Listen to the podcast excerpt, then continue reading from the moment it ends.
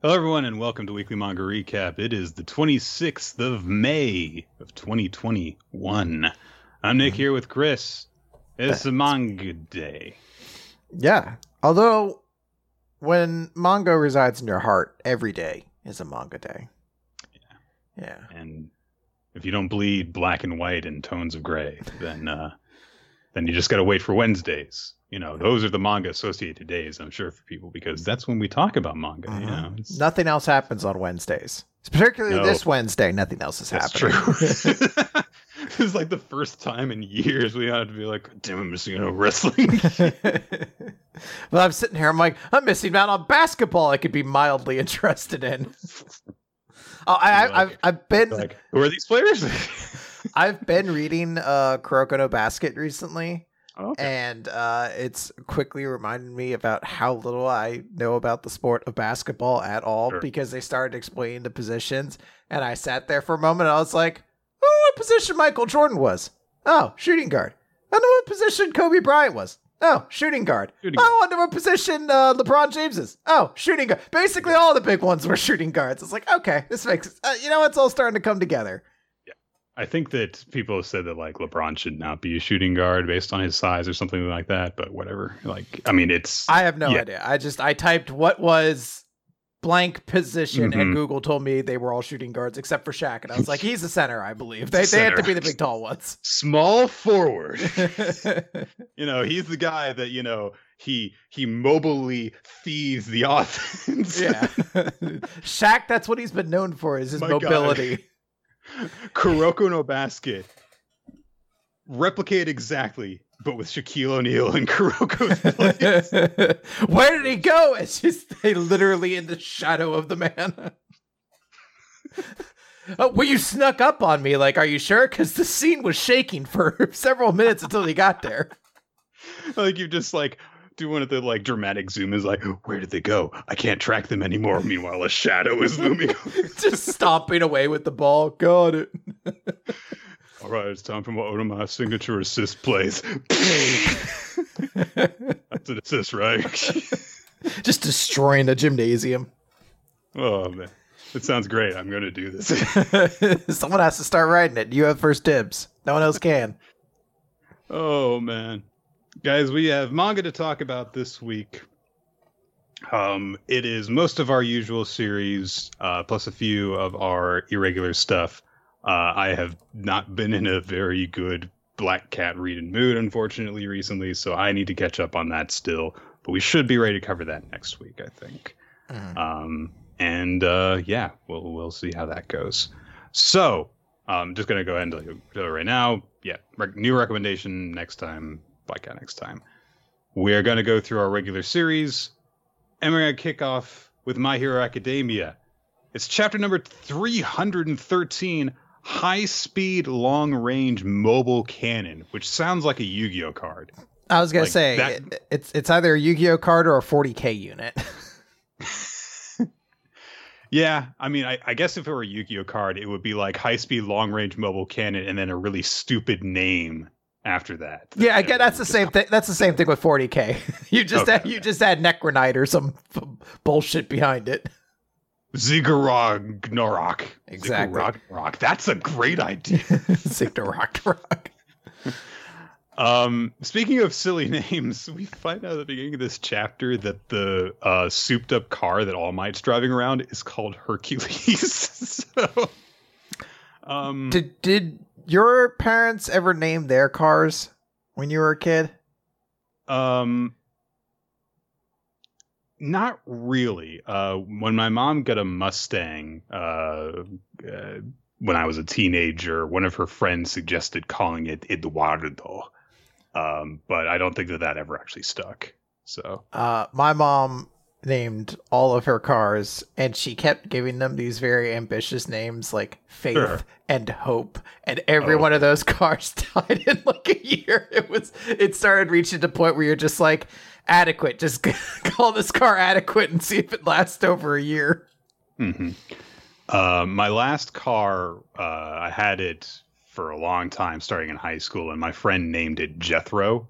And I, and I was like, that's I'll, I'll stick with that. It's a pretty nice, straightforward name. And I call I actually call my current car Dongo after Fandango from WWE Oh, okay. with the logic of it thinks that it's sexy, but it's really just weird. Uh, because it's this really weird orange, like somewhere halfway between a car and an SUV. So, It was a very eclectic car. I like it. And it's like it, it's even weirder once you like sit inside of it because like the dashboard looks really weird. So So see, So- All Might's not so strange after all. I didn't call my car Hercules. Okay. uh, well, I'd only accept it if you call your car that, but every time you refer to it, you do it in the Hercules, Hercules kind of cadence. so he's having this dramatic chase scene. Is like any car besides Hercules would have been blown away. to bits." no, he has to say it twice. Hercules, Hercules. I had to do it twice. Or he'll like try and finish the sentence, and then he has to like would have been blown to bits. Hercules. He just like fit it in. Squeeze it in later. That's fine. Look, just like when uh, Chris Jericho interrupted Booker T trying to say, Can you dig it, sucker," And an hour and a half of Raw passed before Booker T came back and finished the sucker line. It's fine as long as it gets completed. that sounds amazing. it's great. You waited the entire thing, and then right before Jericho's match, Booker T just shows up, Sucker! Ah, Booker T was the best. That's beautiful. I wish that like wrestling would like do that more. It's like, hey, we set up something in the first half of the episode. Let's do something in the second half of the episode that pays it off. I You think know, they reward people for watching the show. I think in and we're on such a random tangent at this point, but doesn't it's fine. I I like to believe that it like the higher ups at WWE don't actually believe people watch Raw. They believe pod people are birthed and spawned in each hour of the show. So by the Hmm. time hour two shows up, it's a completely different audience that's watching as opposed to the first hour, and the third hour is the same. I'm sure that occasionally someone pops up and is like, shouldn't we like, you know, try and retain the audience segment to segment? And then someone's just like, look at the numbers we do on YouTube. And they're like, okay, fine. So All right, another Bobby Lashley cucking storyline. there you go. Fine. Yeah. Fine. I guess we'll just keep on making YouTube ad revenue and then that, that will so anyway, the reason that he is referring to his car as Hercules is that All Might has is being attacked by the people who chucked the freaking grenade at his car before, and fortunately, this is basically the Batmobile, so it's survived it just fine. Uh, and the guys jump out in order to attack him, and All Might's immediately like, "I sense clear murderous intent." I mean, yeah, they threw a grenade at your car. I mean, that kind of ruins any chance of actually robbing stuff if you do that. Um, so All Might realizes that what's going on is that uh, they are trying to draw him away from Deku, uh, and he immediately concludes like he's being targeted by an assassin, so he's in danger. Uh, he then jumps out of the armored vehicle because it's apparently not armored enough. It'll survive a grenade just fine, but if you throw a spear at it, oh boy! Uh, It looks like it's like a rocket propelled spear, so I mean there is True. that. and it penetrates the windshield. So uh, th- that and then of course since he jumped out of the out of the car, he you know goes off and crashes. The guys who attack him recognize him as All Might, but immediately one of them is like, "Well, come on, you know he, he's he's lost all his power. The real All Might died a long time ago." So they're like, "All right, yeah, let's you know let's let's let's kill this guy." But All Might just starts to get up after throwing himself out of a moving vehicle. By the way, and he just says stand aside. And uh immediately they hesitate. And all might flashes back to when he promised inko that he would protect deku with his own life. And all might stands up and says that deku has borne much more than i have ever a burden i forced on him. And still he idolizes me the day anything happens to that kid is the day i die and uh, the guys who have attacked him see this skinny scarecrow man standing up and talking shit, and uh, they fall on their asses in terror. So this is pretty awesome. Yeah. There's still quite a bit of the of the uh, old All Might in him. So Deku's come up with a plan to fight Lady Nagant, which is I'll just bum rush her and I'll dodge around so she can't shoot me. All right, fair enough. Um, but as he is approaching her and he's trying to like serpentine between buildings and stuff, suddenly uh, a bullet comes streaking towards him from behind. He has to whip around and kick it out of the air. And then while he's still in the follow through motion of doing that, another bullet sh- nearly hits him from below and grazes across his torso. And immediately Deku's like, how, how the hell did this happen? How, how, how did a bullet come at me from behind? I knew her position. And then she realizes, oh, right. All for One gave her another quirk. And we see that uh, Lady Nagant's new quirk, Airwalk, is pretty much exactly how it sounds. She can just walk across the air. So, very useful for repositioning. Mhm. And uh, Deku realizes the contrary to his expectations, which were I'll bum rush the sniper so that, you know, I can deal with her up close. Uh, he's actually led himself into even more danger because being closer means that she can fire stuff at him more rapidly. Uh, and she has more control over the directions the bullets can take because she can curve them around in a tighter space. Uh, so Deku decides that the next thing he needs to do is change up his tactics. So he launches himself towards the ground, uses the sixth One for All wielder's quirk to lay out a smoke screen. And uh, as he does this, um, ghosts in his head start talking to him.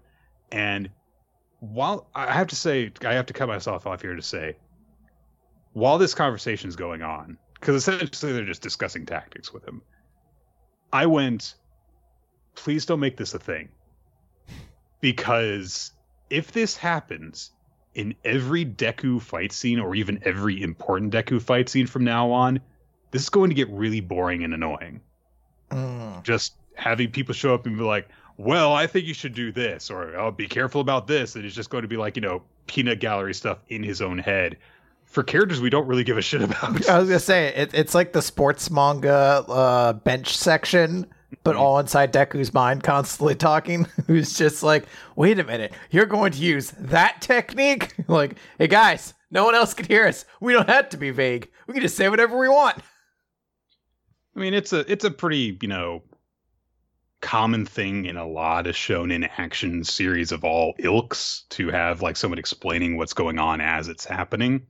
But you know, within the series itself, at least when like you know Aizawa's observing the class, or All Might is observing Deku, or one of Deku's classmates is observing him, or whatever.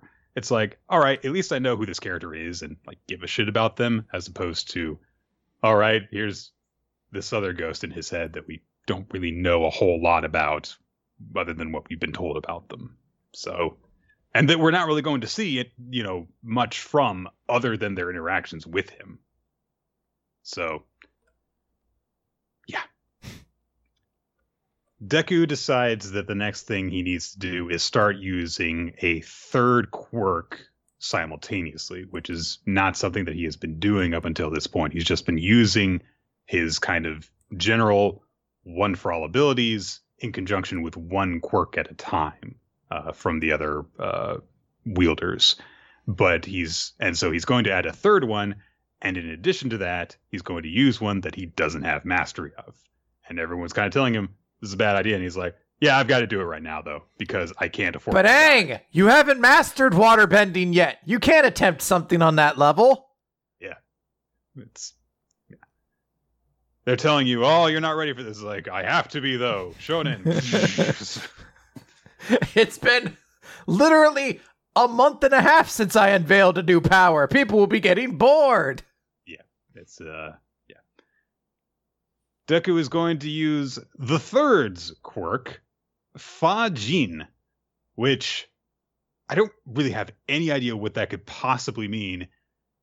And we don't really get an idea of what it does when he uses it in this chapter. So, if he uses it for that matter. Um we cut to Lady Nagant who is floating up in the air. It's kind of a cool shot because we see that because you know the sniper rifle is growing out of her arm that she also can manipulate where the scope goes so it's kind of going all the way backwards up into her eye so that she can comfortably hold it in different positions it's a cool detail um and uh, so she's been under the impression this whole time oh deku's hiding in the smoke screen so i'll just be able to spot him when he comes out of it Uh, so she fires at the first thing she sees coming out of it, but it's a decoy. Deku took some of his clothes off. Oh no. Uh, so she starts to think, well, what is he up to? But she just kind of moves her gun arm around in quick succession and just kind of fires at anything that she sees that's coming out of the smoke screen. But it's like his backpack, his mask, his scarf thing. Uh, and she's determined not to let him get away. But then there is a rumble sound effect and Deku suddenly is bursting up out of a building and comes out through the roof and grabs her non-gun arm and says, "Too bad I'm not in the smoke." Uh, oh shit! Yeah, it's like it's a cool action shot because of like it's a really interesting pose that they're in and a cool angle that it's you're seeing it from. And you do kind of put together like, okay, the smoke screen went out through some buildings, use that to get into one of the buildings and then come up through that. Cool. I have no idea what this whole third quirk thing was about, though, because you, there's no way of telling what the fuck he did. So. Uh, well, Fajin is like a, a, term used in Chinese martial arts. Essentially, think like Bruce Lee's one-inch punch, like a hyper compression of discharge, discharging power, kind of explosively, which kind of feels unnecessary when he already yeah. has super strength. Yeah, because it looks like he just jumps up straight through the building. Like that's that's the way the art kind of seems to make it look because he explodes out of the roof. Um, but yeah, I guess we'll see. Maybe it's like a way to combine it to move very very quickly. Maybe this is like their way of justifying him getting an instant transmission or a flash step or you know whatever fucking thing you need to. I'm sure this is going to be like one of those things where it's like, well, listen, I had to come up with like seven of the quirks. Okay. How many can I put on this kid? Oh, let's see. So he's got spider webs and he's got spider sense. Uh, what else does Spider Man do? Teleport? Okay. Uh, I'm sure in some variation. Uh, he has a magic motorcycle. That's not Spider Man. Also, how was that a well, course? in a certain storyline, there was a spider cycle uh, but it talks to him. Um, it's you know this is a fine chapter. I, it's one of those things. It's a little sad that the Gran Torino uh, cloak seems to be gone already. That he threw that. I mean, I guess it's just a bullet hole, but hopefully that actually managed to stick around because I thought that was aesthetically a nice piece to tie his outfit together. Mm-hmm. Um, but you know, uh, it it generally is it works. You know, Lady Nagant uh looked cool, and then she was defeated, presumably. Yeah. I mean, it's it's it's all overall an all right chapter. The standout for me is is the stuff with All Might at the beginning. I uh, I, I will say that I I have been digging the aesthetic of this this you know battle at night in the rain. Mm-hmm. It has been giving a nice contrast shade to all the action with this dark background and everything like that. I do really enjoy that. Yeah, it's all looked cool. Mm-hmm. All right, Nick. Let's talk about Undead Unluck. Number 64. As it stands, I am. So we pick up where we left off last time, where Shen is saying to Mui, Could you be a deer and kill me? And uh, there was a lot of discussion about what that means. Mm-hmm. And the answer is he means it exactly as literally as he says, You need to kill me. Um, but we're going to cheat. yeah. So basically, he describes that, Hey, Andy Fuko, I need you guys to get the prayer bead artifact that Fang has on him. And then once you do, give it to Mui. And then Mui, you're going to kill me while holding those beads, and I'll become a Jiangshi, and then I'll be able to do your bidding. I'll be back stronger. I, I like that, you know, she immediately is like, "No, you you'll become one of the you know a soldier of war with no will of your own. Besides, no one really knows what happens after you become a Jiangshi. Like, what you know, what will we do? And it wouldn't be a matter of bringing you back to life. Let's let's find a way to heal you instead. I I, I brought these pills. They're restorative artifacts I made for my own life force. He's just like, Mui might do it. Those only work when they're digested, and I love it as he just points. He's like, and as you see, I have a gigantic gaping hole in my chest cavity, so I don't think it's gonna work. So Mui starts crying and just says, Why did you bother to save me? Ever since you took me in, I've been nothing but trouble for you, and I've done nothing, not a single thing for you in return. And Shen just says, Why did I save you? And he starts thinking, he says, Listen, Mui, untruth's activation requirement. What do you think it is? And she says, It's when you see a strong person who makes you want to fight them. He's like, Yeah, that's what I thought at first too, but that's not what it is. And we go into a, a flashback of Shen having all these scenes happen before him, and he says, I've been living in a small world this whole time. Just me, my murdered sister, and the man who killed her, which would make for a great sitcom on ABC, I think. Me, my murdered sister, and the man who killed her. yeah. Uh he just says my world consisted of those three rules, but that was back before you came into the picture. And suddenly all the sad scenes become him with Mui and they're making dumplings and eating food and he says you helped me realize it for the very first time. Untruth's activation requirement it's to be fond of the person within my sight. You were the first person I came to like without being strong or weak as a factor. So I need to let you so I need you to let me protect you a little bit longer. And we see that Fuko showed up. She got the prayer beads. Doesn't matter how she got them. Throws them over. Fang's like, ah, I see you. You, I see why you split up, but you're wide open, and now you'll die. Throws his his missile spear again, which falling onto heroes, they definitely should have stopped him from getting the missile spear again. it was impaled in them. They should have just been like, oh, how did he get this again? And yeah. he just goes over to fight him, and he's like, "Thank you." yeah. Well, the biggest issue is you can't keep letting Jack get the Shen Gong Wu over and over again. He's just going to keep using the same ones. Now he loses them most times, but he gets the same ones back, and that's an issue. So fortunately, he keeps on going for that monkey staff. Yeah, so, it's uh, never it's never worth it. Uh, so uh, Mui grabs it, says, "Even if you change your appearance and you stop being you, I will continue to love you until my dying day." And the missile spear strikes. There's a gigantic explosion. Fang is smiling and saying, Ah, Luck is now dead. So now it's time for your true power to. Oh, he's interrupted as we see Shen has stopped the uh the spear and like basically not slammed it into Summer, and he just says, It's mighty peculiar. All I did was come back to life, but I'm positive that as it stands, I'm the strongest I've ever been and Shen has become a Jiangshi. Yeah, his skin's a different shade, and he's got the uh, talisman yeah. dangling from his forehead. And his outfit's yeah. changed. He's got the hat yeah. and everything. Yep. Didn't oh, expect this what, to happen. yeah, it was it was an unexpected turn. I mean, you know, I never would have expected Undead Unluck to have a hero that's you know undead. Uh, so, uh, but now they have two. Yeah, uh, what the hell?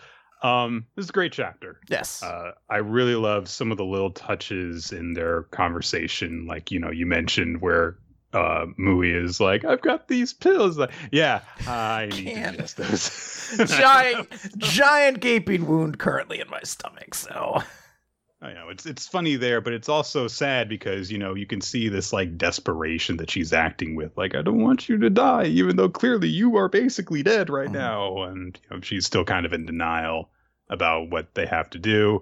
I'm sure that this turn is going to add some sort of a complication to uh, him as a character, but it's an interesting turn. And Undead Unluck has never been afraid to change things up. So I mean, this potentially means he can't be part of the council anymore because he's dead. Yeah. And Mui is a negator, so they're going to need to replace his spot potentially. I mean, who knows? I guess we might find out the rules of all this. Who knows? But yeah, um, and of course, you know, the battle thing is far from over. We still haven't seen his ability yet. Uh-huh. Um, it's um, and I do like because like we've known about untruth's activation requirement for a while yes. now at this point. Like it was like part of like the info dump when it started explaining his ability back when he it was spoil was, arc, I believe. Or maybe uh, it was even when he first showed up with unavoidable. I think it was during the spoil arc. Okay. But either way, very early on, we've known what the actual activation requirement is. Um, but it's interesting that because of Shen, the way Shen interacts with people, yeah, you could get that impression because the people he's most fond of are the ones that he wants to fight. Um, and so it's interesting to see that even this person who is as close to him as Mui didn't know about that. Yes. Um, and it's also, you know, I keep on being like, oh, they're so cute and stuff, but it is really sweet to have him just say like, you're the person that I like that has nothing to do with wanting to fight them. And it's very, it's a very sweet, and it shows that they have a unique relationship, even mm-hmm. separated from everything else. So, it's uh, and then of course there's just like, I like how they put all the character interaction stuff front and center, and it's just like, how did they get the prayer beads? They just did. Fuck it. yeah, I agree. I think that's the best part. We don't need to. Maybe we'll do it as a flashback next chapter or something like that. But right now, the important thing was like, we want these two to have their tender moment. Let's not break it up by having to have a show, shonen fight to achieve something. They just got it. Here you go. And then the final three two-page uh, spreads are very cool and cinematic in the way that they unfold. So very good chapter from top to bottom. Uh huh. All right. I'm trying to do that. Okay, yeah, I did read this chapter. All right, Boruto. Yeah, Nick, how could you possibly forget? It's the the chapter where everything important happens. Uh, a bunch of twelve year olds had a fight. Yeah, that much. was it. Boruto, chapter number fifty-eight: The right job for idiots and bastards. Wait, was that the chapter title? Yes. Holy shit! It has nothing to do with what happens in this chapter. oh man. features a two-page color spread of like all the important people right now, and also the people, the Konoha kids who aren't important in the background there behind. What are you talking about? Ino's kid is one of the most significant characters in this series. How dare you?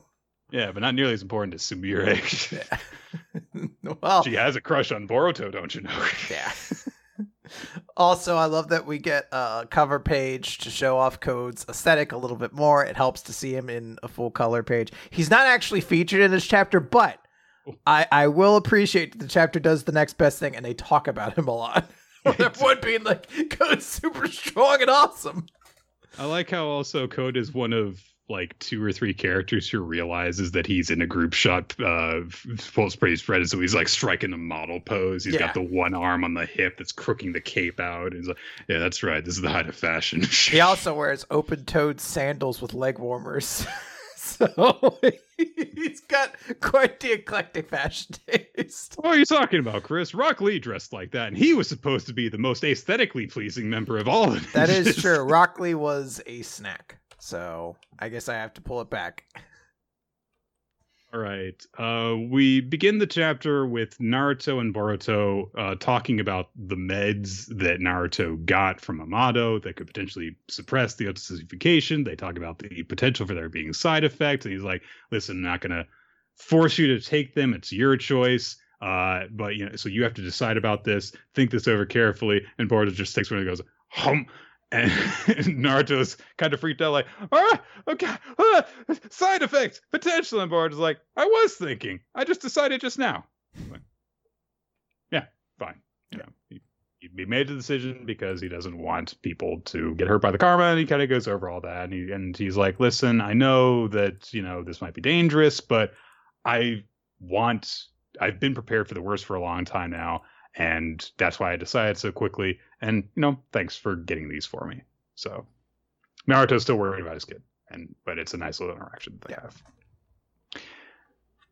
We cut then to later on when um team Team Sarada, let's call them that, Yeah. uh are going to have a training session, which means that they're sitting around um yeah i okay so to get a little bit ahead of this point so there's a dispute that happens in this chapter over the way that they should be training and kawaki proposes that they should be fighting each other in order to be getting stronger and everyone else is in disagreement with him over that but to be fair to kawaki at first glance it seems as though they're sitting around in a circle doing nothing Yeah. train. the the idea is supposed to be that they're meditating um but even in it they don't ever explain like why this like they kind of just like you know it's it, it, chakra control or whatever. But it's like i mean there's other ways we've know that they do like just the climbing the tree thing was like a chakra control technique. Yeah. so i guess it's just the idea this is the most efficient one but um you know. one if you're reading it though. Yeah, well, it's also one of those things that's just like, why the fuck are we doing this? Like, why are we here and why are these characters having to fight? Because to to also jump ahead, Nick, this chapter sucks. It is very pointless for a lot of reasons. There's one good element from it, and it is not really addressed in the way you want it to be. I'm not even sure exactly what you're talking about. We'll we'll get to it when We'll it comes up. So, um, they we cut to this scene, and Kawaki is bringing up the point that because Boruto has apparently told them that he's taking medication for the otsutsukification, and Kawaki, I mean, understandably, is like, well, what about our plan for karma and stuff like that? You know, we came up with that shit, and Boruto's like, well, yeah, but I wasn't sure if we were actually going to do that, if we could realistically do it, and there's no guarantee, so I'm doing this in the meantime. It's like fair enough. So, also they talk about code, and Boruto says, "I mean, we we don't we have a chance to win against them the normal way, right?" Like, but No, he's too strong. he's too cool. Uh, You'll be blinded first by how awesome he is, and then he'll strike you while you're while you're shined by his glamorous light.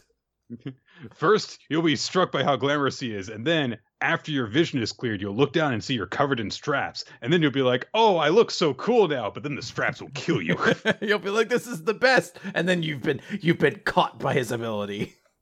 just like Boruto and Kawaki are, are both just like straps are so cool. and Sarada's like, what the fuck is wrong with you guys?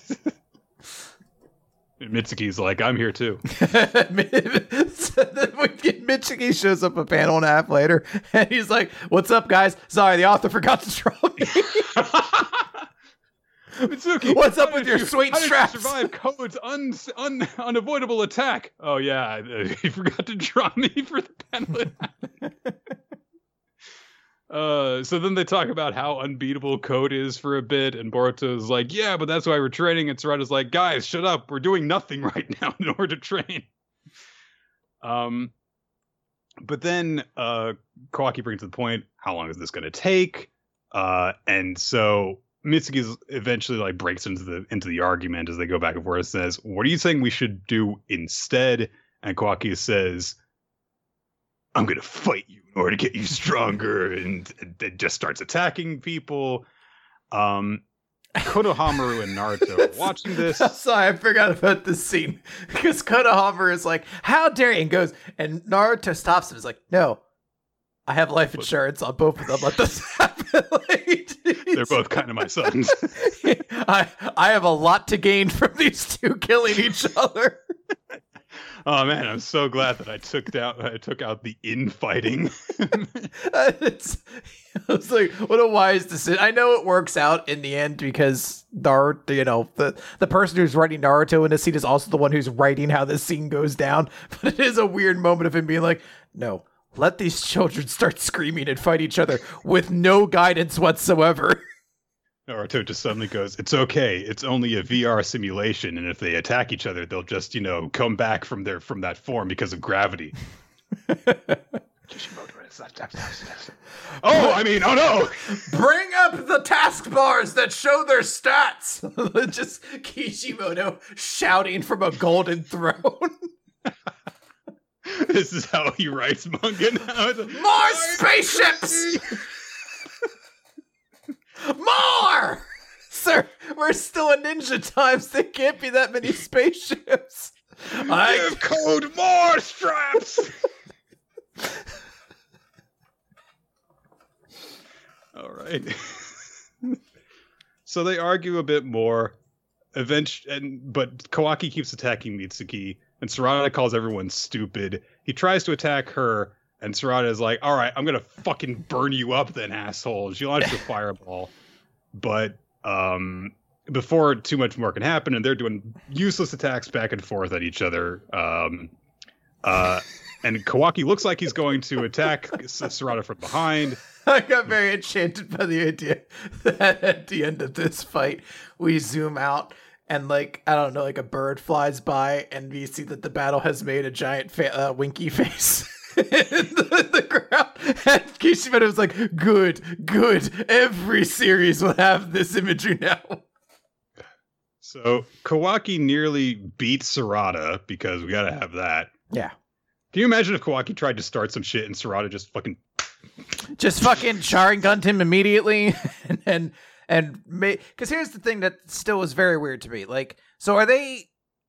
uh Genin now, or are they still or Chunin now, or are they getting? I don't even think they're Chunin because that's like a whole thing.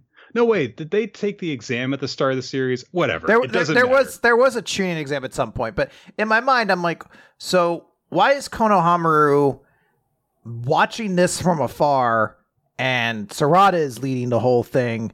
If he's still kind of the leader of their group, and if that's the case, why does Sarada not actually have like a real stake in this argument because it just becomes Yeah. a pissing contest between Boruto and, and Right. Kawaki?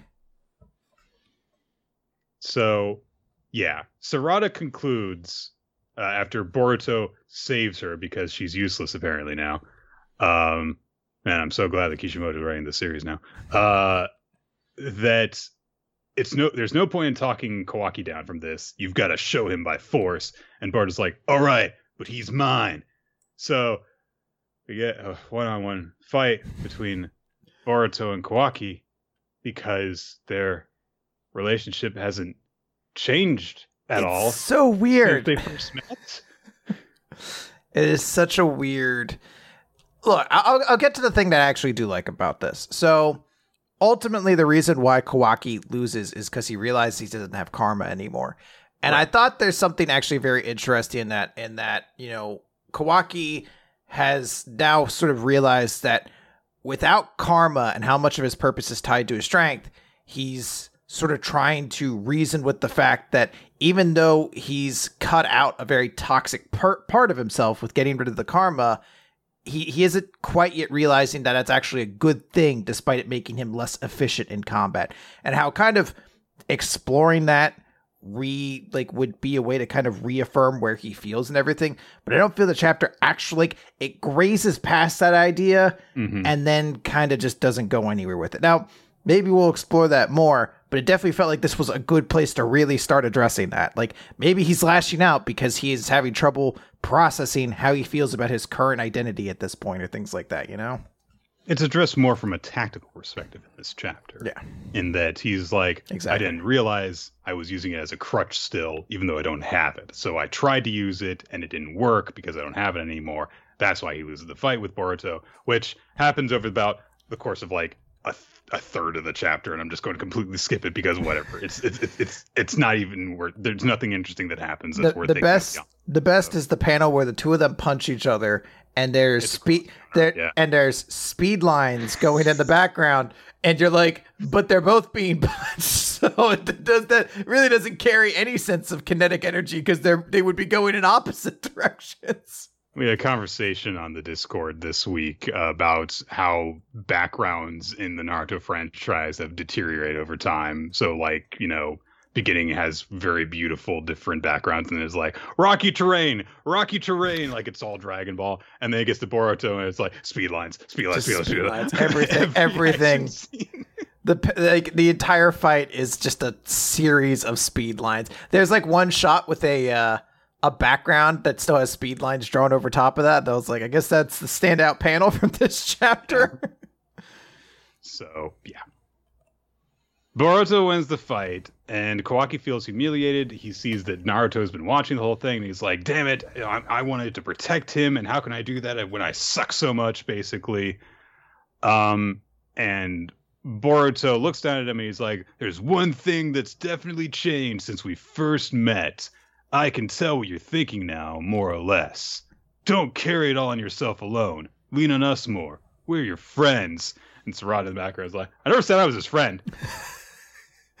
I'm also his commanding officer, essentially, Yeah. so he should just be listening to me as a natural thing. But whatever, I guess. Who cares? I won't even say anything in this entire fucking end of the conflict. No, no, I have nothing to do with the way that our team is going to interact from now on, even though I'm the leader, supposedly.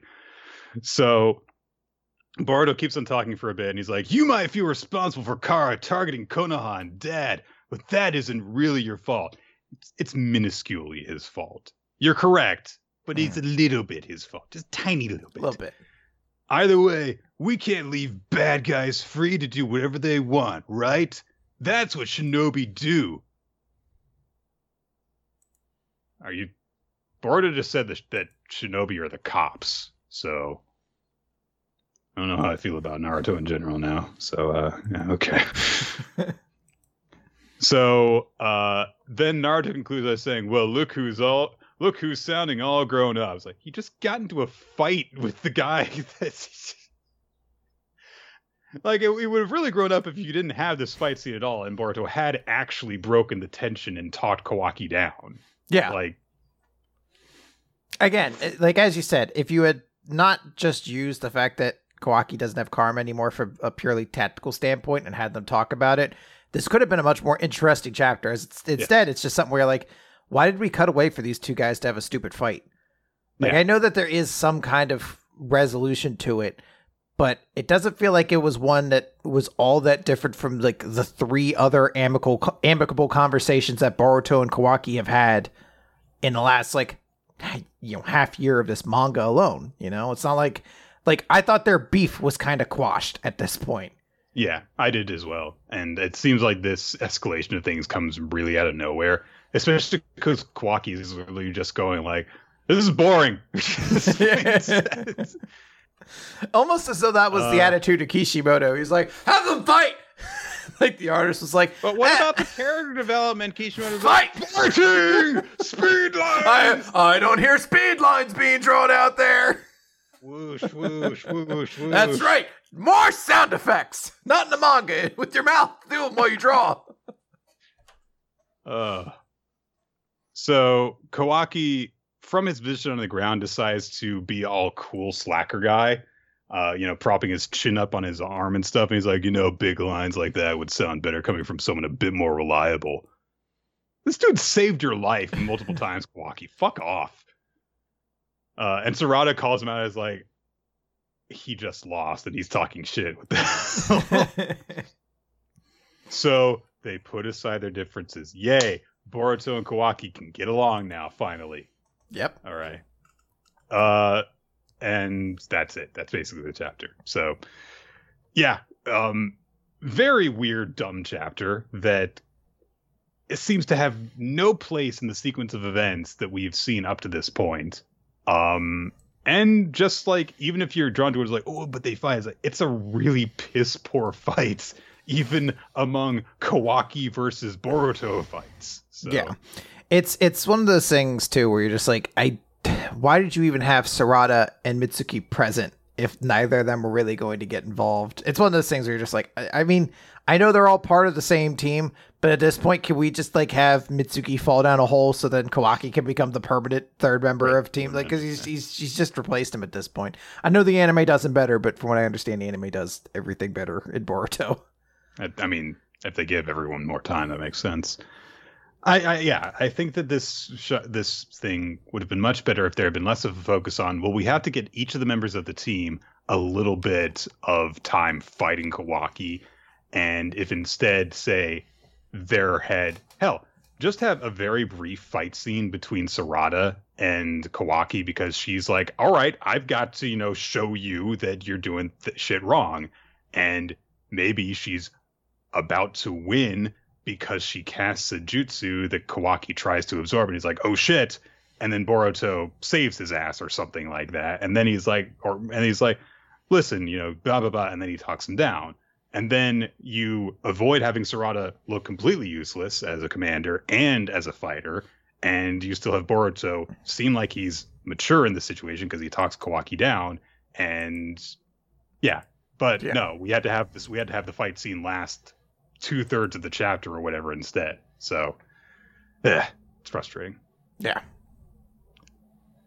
right, let's move on to kaiju number eight. All this right. 34. And Kafka's doing great right about now. Uh, he's in prison. We uh, get a shot at the beginning of a bunch of the guys from uh, Unit 3 uh, just kind of hanging out in a parking lot, seems like. Uh, and uh, they kind of start to have an awkward conversation, but then they get called in to meet with Mina, and she explains to them all that, or rather, she explains to them all off screen that uh, they're going to be transferred to another division.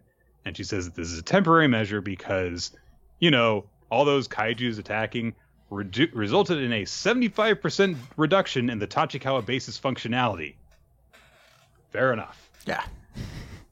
Uh, plus, there's the fact that you know all these daikaiju have been targeting them over and over, and, and so she says the top brass suspect that this might be a series of continuing cataclysms, which means that there might be more on top of that. Uh, so to prepare for that, she says, "You all are key. We're taking every division's most talented rookies and training them across division boundaries." So some of them start to object to this, but immediately Ichikawa speaks up and he says, I need to get stronger. So I'll do it. So. And everyone pretty shortly after that agrees to it too, in their own ways. Mhm. So uh, we're going to presumably get a little bit of like, I went away and got stronger. So cool. Meanwhile, Kikoru has gone to meet with her father, the director general. And she's very formal at the beginning, even though he is not. You know, he just calls her by her first name, and she's you know saluting and standing at attention, referring to him by his title, and she's puts in a request to say, repeal orders to dispose of Kafka Hibino. He saved my life, and I su- I humbly suggest a lenient punishment. And immediately he just kind of, he's not even looking at her. He's doing paperwork at his desk while he talks to her. He says, "Pathetic fool." Oh. Ashiro already reported that much to me. Are you here to tell me about your worthless failures? So good dad, uh, right there. yeah, he's a sad dude. um, so she starts to object, but he just tosses an envelope at her, and the envelope has X-rays taken of Kafka's rib cage, and he says, "Look at this. He's made the thing on the left side of his chest look like a heart, but it's a core. He's no human. He is a kaiju." And Kikoru clearly is caught unaware by this. She didn't know about this. And Shinomiya goes on to say, of the same scourge that killed your mother, a kaiju. If you understand, then leave. So he's not uh, bitter at all. But Kikoru's not done just yet, and she instead calls... Do you think he manicures and shapes his eyebrows to look like little fire or like flames, or does that just happen naturally? I want to believe it happens naturally. but I like to think he's like, gotta make myself look scary, and he's like, snip, snip, shape, shape, shape, snip, snip, snip, shape, shape. Maybe he's just a really big Endeavor fan. Like, Yeah. he's also a great dad. I, I like I like to model myself after great dads. Ugh. Me and him, we So- hang out, we talk about parenting tricks. He's gotten a little soft recently though, so if you don't pilot the Eva, Kikoru, then he hangs out with all the worst jump dads. Gon's dad shows up and is just like, "Wait, you guys visit your kids? What the fuck? Why?" why would you fucking do that shit? uh, so, um, Kikoru doesn't give up just yet, though. She calls the commander Daddy and says, Even so, I still want to believe in him. He's a good friend. She believes in Uh-huh. Kafka. Speaking of Kafka, we cut to him. He is in a much bigger holding facility than we, the one we saw him in before. There's all these wires running in from the walls connected to the seat that he is uh, restrained in. And uh, he just thinks about what Mina told him about how, like, hey, you know, if you can prove you're human, you, you might not get disposed. So cool. So Kafka's renewed determination now. He's like, I'll prove that I'm a human and I'll get back to the others. So first, I need to get them to hear me out. you sweet boy. He's very he, really belie- well. Look, he doesn't quite know what an asshole yet. The uh, director is. The door opens, and the director, in a battle suit now, uh, comes in. He's accompanied by a bunch of gimps. Uh, I mean, you're not uh, wrong. gas mask gimps, and uh, you know some of them have got weapons trained on Kafka. Some of them are carrying equipment, uh, and Kafka immediately recognizes the director general. Of course, um, we see that a few people are observing this, uh, including some of the other directors, inc- and as also uh, Kikoru, since of course she came to the base to talk to her to her father. So Kafka starts like, "Oh, Director General, I assure you, I am not a Kaiju," and she's not even listening to him. He said he commands everyone to release Kafka's restraints. A scientist dude is like, "But he's really dangerous," and the Director General is just like, "Have you forgotten who I am? I'm Endeavor. I mean, Director General Shinomiya." but he also brings up the point as Kafka is allowed to stand up. If he's really a Daikaiju class threat, he could easily break those manacles. Yes. So, so he, he points out that he's here of his own free will already. So Kafka's like, "Oh, good, maybe he'll listen to me." And he's like, "Listen, I'm a human." And the director general points a gun at him and shoots him like five times. Uh, Kafka is able to make do a partial transformation. I do- It's weird because um, oh, what's her name? Kor- Kor- Kikoru. Kikoru shouts out his full name. That's like a, like if like you got shot, I'd be like Nicholas Freeman. Oh, you know, it's it has, yeah, it is it is weird in that singular moment that she doesn't do she doesn't shorten it remotely. That's how stringent and formal she is.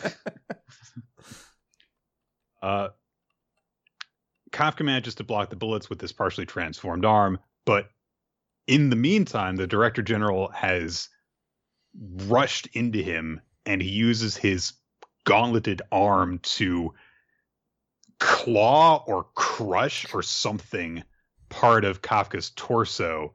And he says, I'll let you in on a little secret.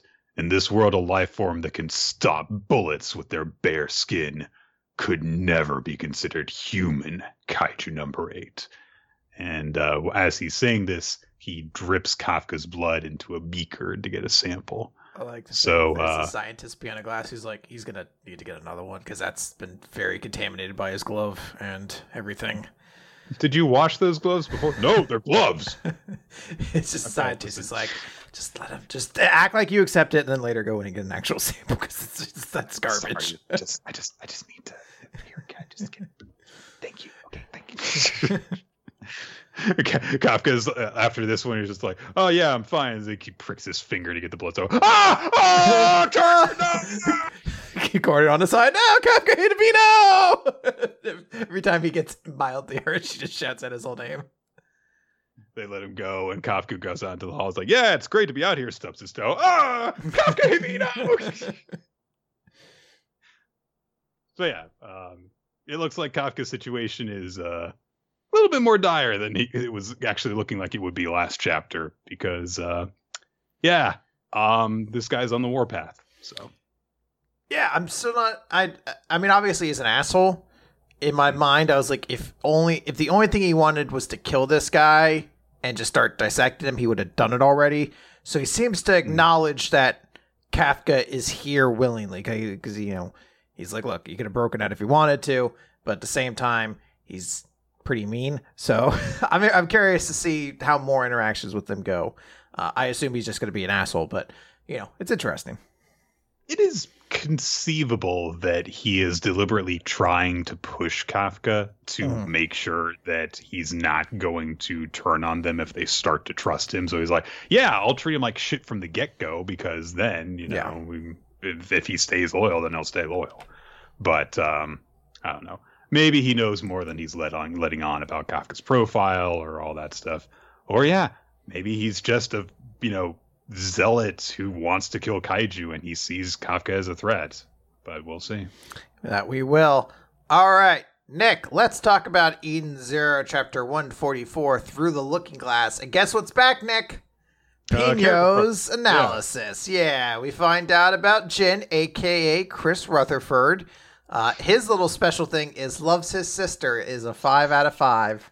It uh, disturbs me that that's a five. Uh, I'd be more comfortable if it was a four. Uh, Loves the sister, but not too much. Just the appropriate amount. I'll say this of the big brothers who have doting affection for their little sisters in shonen magazines, he's probably the least creepy with it. So yeah, I'll yeah. give him that. Uh, pretty easily actually. yeah, I was gonna say he's never seemed to be like overwhelmed with excitement about her. He just No. seems like a very overprotective brother. So Yeah. we'll see. Um, Anyway, the actual chapter itself, we start in a big space battle. Uh, we are shown a bunch of characters who I believe are part of Oasis, but Yeah. none of them matter. I only assume they're getting interactions because they'll probably die and it'll be a way to make things sad because specifically two of them are in a relationship and are kind of flirting over the comms as the fight's happening. Um, and of course, they're the two best looking ones, traditionally speaking. yeah, it's not the robot man or the tiny rabbit person. I don't know what that character is. Uh, rabbit ninja, I guess. His So- name is Russo. Mm, good. I guess, you know. We get the fun of battling in space and underwater at the same time. Only in the Owie cosmos, yo. Is this a Vince Russo reference? Yes. Okay. I don't know if I've ever heard him talk before. Is that how he speaks? Yes, Wow. he's the most Jersey man you've ever heard. Good for him. Uh, we also see what's his name, the motorcycle guy, actually has a m- motorcycle uh like steering console in his ship, which is the only detail about this character that I've liked so far. Um, then Goodwin and Eraser have a talk, and basically, uh, Eraser's like, "Hey, yeah, I'm I'm well aware of what's going on. Uh, we're not trying to get into your way. We're just here to help because it's the right thing. And although I'm not really excited about having a civilian organization get involved in this, uh, you know, I respect your convictions. So let's fight together. So it looks like that's what they're going to do. We cut over. Sure is still attacking the Eden Right, Zero. Before we move on, Okay. Um, I the, the eraser at some point betray everyone, or he's the most boring guy. ever. uh, he's oh, we're just here to help you out. And, uh, yeah, right. Right now he's just not Gerard, basically, and like Yeah. not in the not Gerard way that current like Justice is not Gerard. Like this is the guy who's like Gerard from Wish, basically, and you're just like, all right, I guess. Um, Man, we're getting to the point now where there's been so many Gerards who aren't Gerard in the hero canon. It's like, which not Gerard? we're gonna do a top ten list at You some know- point. Top ten Gerards in Heroes manga. All right, so you're talking about the guy who was Gerard but not Gerard from uh, Elseworld Gerard. Uh, or uh, the one from Fairy Tail, or the other one from Fairy Tail, or the one from Eden Zero, or the other one from Eden Zero, or the one from Naruto. It's like, but Naruto? It's like, yeah, there was a Gerard in Naruto. Wait, you don't remember? It's been a Gerard in a lot of series. You just don't realize it. Um, we cut over. Shura has broken into the Eden Zero. Uh, everyone looks like they're in a bad position. Shiki wants to try to go help, but the robots that are ganged up around him got to jump on him to stop him. And then one of them's just like, I'm going to explode now, and Yeah. activates a super fast timer. Like, I don't even know why I bothered to have numbers because it goes down immediately. And it might be in seconds and not minutes. Maybe. Uh, so it just says, "Long live Master Shura." Activates the self-destruct protocol, and a giant explosion happens where Shiki is. Um, we see the three fighter pilots are just like, "Huh, what was that?" And Jin says, "I'll go check it out," or Chris, I guess rather. Although I guess in this chapter they refer to his name as Jin, so I guess Jin should be the nomenclature being used. Um, back in the Hall of Mirrors, Homura is evil now, and. I assume we're going to get a lot of Alice in Wonderland references based off the name of the chapter, uh, but then I remembered it's Hero, so probably not. Uh, we get why she's just like, "Oi, what's gotten into you?" And I'm I'm putting it as British accent for a reason, or I Oh, guess yeah. because Oh, yeah. it, it, it comes up at some point. So they're like, "Oh no, what? He must have been. She must have been attacked by an ether gear or something like that." Wait, she's holding her weapon left-handed now. What's going on? Uh, Mosco comes up and says, "Even horizontally flipped, you are my friend." And she kicks him in the face. a stupid line. Uh, and I wish that like I wish that Muscoyo weren't already like the stupid comic relief character because if this were it would make the things that he's saying that are making fun of Shiki's obsession with friendship much funnier if they seemed more oh, he was fuck, he was fucking just dunking on the whole time to our character's not there. He's just dunking on him in front of all their friends. hey guys, guys, check it out. I'm gonna be Shiki. Even horizontally flipped, you're still my friend. He gets fucking kicked in the face for being a bad friend. Can you imagine how much more we would be into this if Moskoi weren't just a dumb, weird, funny, funny character? Uh so uh strikes at Rebecca. Rebecca bounces away. Uh Happy's like, use your EMP, Pino. And Pino's like, I don't know where the enemy is, so I can't actually do that. Uh, That's how EMPs work. Yep. Uh, Rebecca thinks, okay, I could go back 90 seconds if I use reverse to just before she looked into the mirror, but in the worst case scenario, I might be looking at a mirror at that point, or I might, you know, get to a mirror, and if I do that, I won't be able to use reverse anymore. Weiss says, Smorching places! Don't take this personally, Amora! And, um, Core blimey, Buckingham Palace! someone in our Discord pointed out that if you look at his line of sight based off where he's aiming the gun, they're neither like it's it's like one's going up and the other one's going down. So he's like, I'm using tranks, and then shoots her a whole bunch of times, which gives her a lot of time to slash the shots because he announced it first. Sorry, Mura, I'm gonna shoot you now. Yeah. Uh okay, now I'll do it. Pino activates her EMP to take away uh Homura's swords and Weiss has an opening now, but oh, he looked into a mirror, so he's gonna he he's about to attack Rebecca. So Rebecca has no choice but to use reverse. However, she used reverse too late. She didn't catch it before Homura gets transported or uh, turned or whatever. So she's like, "All right, I just have to get going. Uh, we need to get out of here. Whatever you do, don't look at the mirrors. We'll figure it out later." So we we cut over to Homura, who's inside the mirror, just saying, "What's happening? My image in the mirror is attacking my friends. it cannot be. I'm the one in the mirror because all the all the letters are backwards." Uh, and we're introduced to Milani, one of Oceans, who says, "Yes, I. Uh, that's the you from uh, inside this world who's jumped out of the mirror to attack everybody. You see." My hunting style is to pick off my prey one by one. I bring them to my world to shatter them. And Amora says, Is that so? I have but one hunting style to strike down all who threaten my friends. Okay. That's all right. That that it's real witty repartee, guys. not since not since uh, Guardians of the Galaxy has such witty banter been played back and forth. Um yeah, well, it's a girl on girl fight, so I'm just kind of I'm just kind of waiting for the for the shoe to drop. It's like ah, it's sexy now, so uh, but I've used the mirror to reflect off your clothes.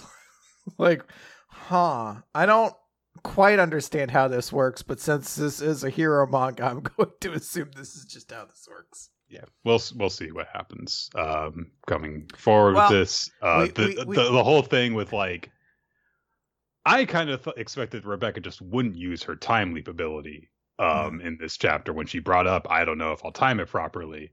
And then she did, and it turned out that she waited like literally like three seconds too long to save Homura too.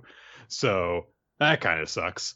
Yeah. Um uh yeah, it's whatever. This is a very whatever chapter in every facet that hey, happens. Nick, so. the new villain, uh, she has sheer pants, so maybe the fan service will just be a lot of butt shots. I mean, we know it well, but maybe it'll be more than the usual amount. I mean, there's legitimately the shot of Homura banging on the mirror is the other side of her is just butt out facing the mirror. So, you know, sometimes you just get that.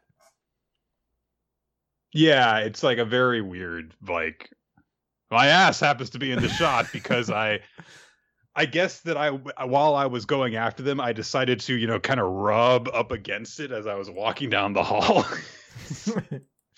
When you think about the exact angle it is, whatever. All right, it's an it's an Eden Zero chapter, and we don't have time to talk about that anymore because it's very important that we dedicate all this time to instead talking about. I forgot about ITLC this week. ITLC chapter 16 carriage.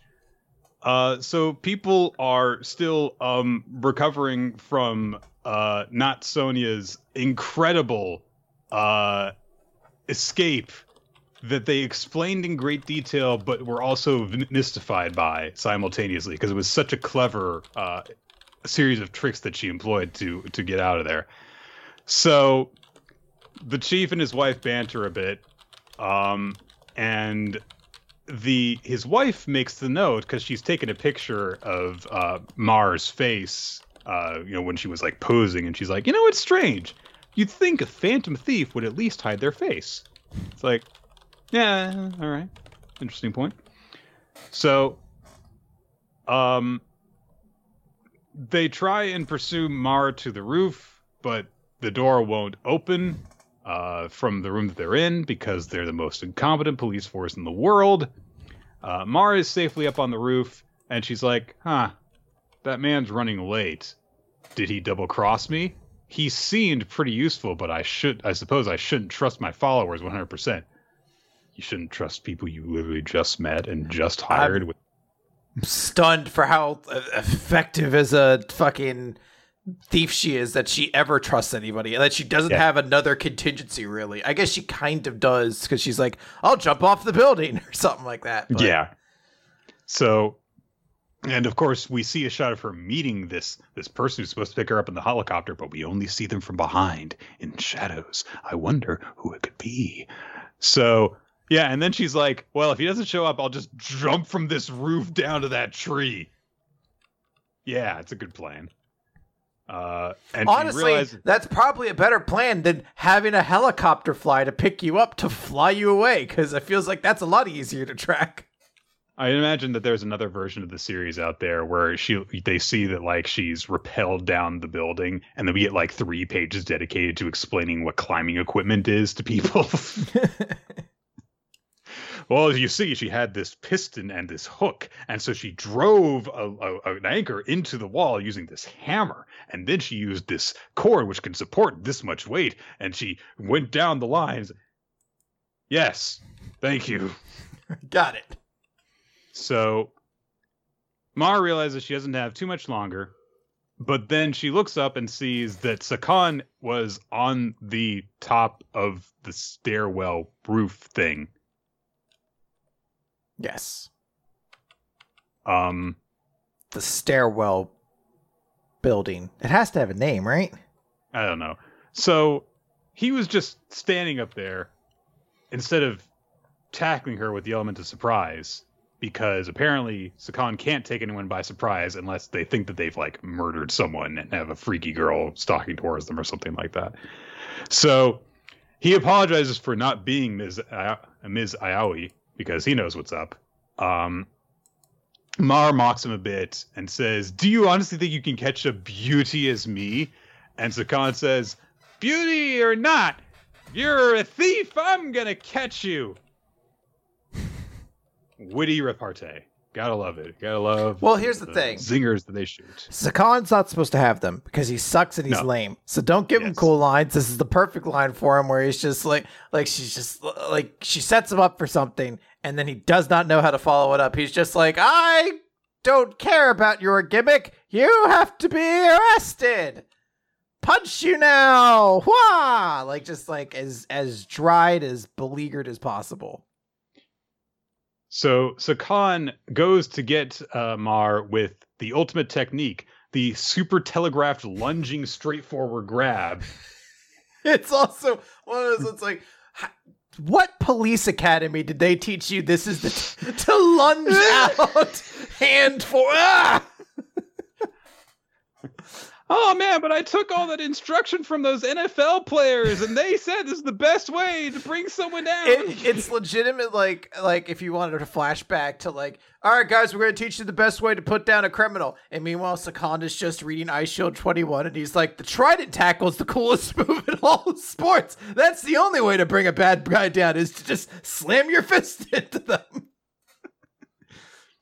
Uh, there is brief action. Mar dances around and like throws kicks and jumps off of Sakan and stuff. He blocks a kick and then he goes, "Impressive kick!"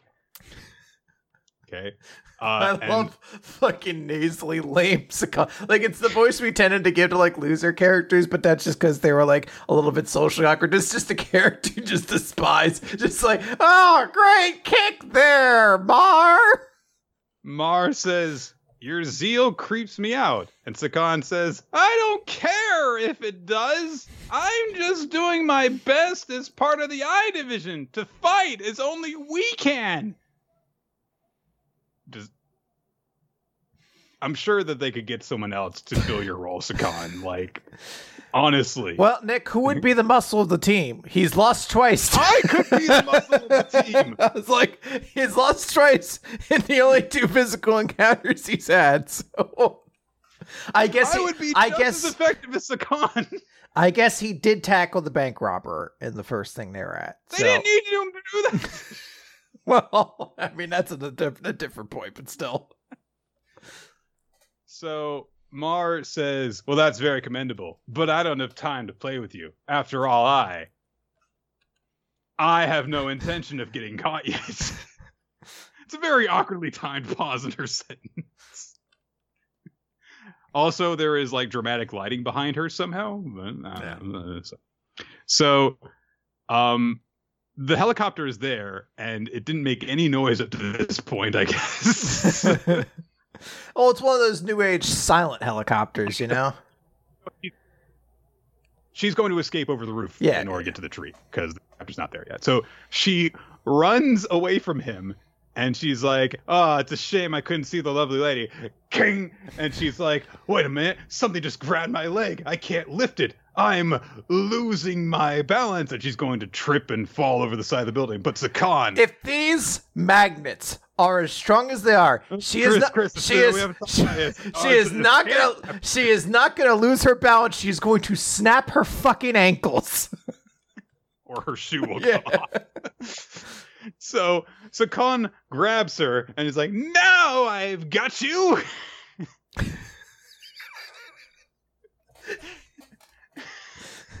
so Mara's like, "What did you do when I stepped here? It was like someone grabbed my leg. What did you do?" I love how fucking dramatic she gets there.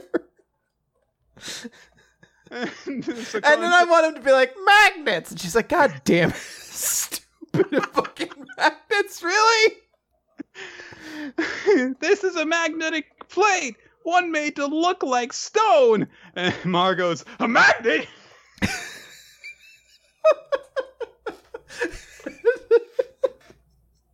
There's the fucking bold typing, jagged word bubble. A magnet! Not like her, like her initial indication, just be like, "So much fucking work. Why didn't you just use a taser or something? You like custom built a fucking magnet panel and replace. Did you improve this with the building or anything?" They think that they're like planning this ahead of time. And Akiraka is like, well, we could just throw a big net on her when she comes out of the stairwell. Hold on, sir. If I may suggest, and he just has a big magnet, he just like sees the two snap together. I need I say more? Kirk is like everything. My, here's the credit card. No expenses too much. And she was like, Why did you spend all this money? Listen, I thought the magnet idea was way cooler than my net idea. Credit where credit's due. My, th- I mean, you know, I, I my next plan up was to throw a Pokeball at her, but I mean, you know, I, I realized afterwards it wasn't going to top the magnetic plate that we had to pre-install on one tile in the entire roof. But Nick, at least, at the very least, this was the crescendo to their whole plan, and it isn't made entirely irrelevant by what happens next. To the point where you'd even argue, why even have the magnetic panel? So Sakan breaks down this whole explanation and says, Well, that trigger you used to stand on the ceiling. Your shoes with the slots are key. If you're trying to support your entire body weight with normal shoes, they wouldn't be strong enough. But you could have made them out of metal with fabric on top to look like more normal shoes. So Certainly apparent- wouldn't hear that as she walked across the clank, clank, clank, clank, clank. Ah, rubber soles covered. Ah, come on. so we see the reason the Miss Aoi was hiding out on the roof when she got there was so that she could hide under one bench so that then she could test to see if she had metal on her shoes by letting a magnet snap onto them while she was hiding under the bench. So it's a good thing she sat on that bench and was hiding on that rooftop doing nothing instead of infiltrating the museum in any other way. Afterward, while you were in the ceiling, they didn't do this ahead of time. They did this while she was infiltrating the museum. The two of them went on the roof and replaced one roof tile. Thank God she went to that exact tile too. that she didn't have a long enough stride to have just stepped over it. She's like, and now for my lucky getaway strat- uh, tradition, I'll jump over the last panel. They're like, oh, Sakon's like, that was four thousand dollars. It cost us four thousand dollars that panel. uh. So Mar says, well, wait a minute, but I only revealed my trick a moment ago. Are you implying you already knew it? And Sakon makes actually a really good point, which is, you used the same trick on the truck the first time we ran into you, so we did that. but she says, even on the truck, I took the fixtures off before I left. There shouldn't have been any evidence. Like, you were walking on the ceiling, though. How many methods are there to walking on a fucking ceiling?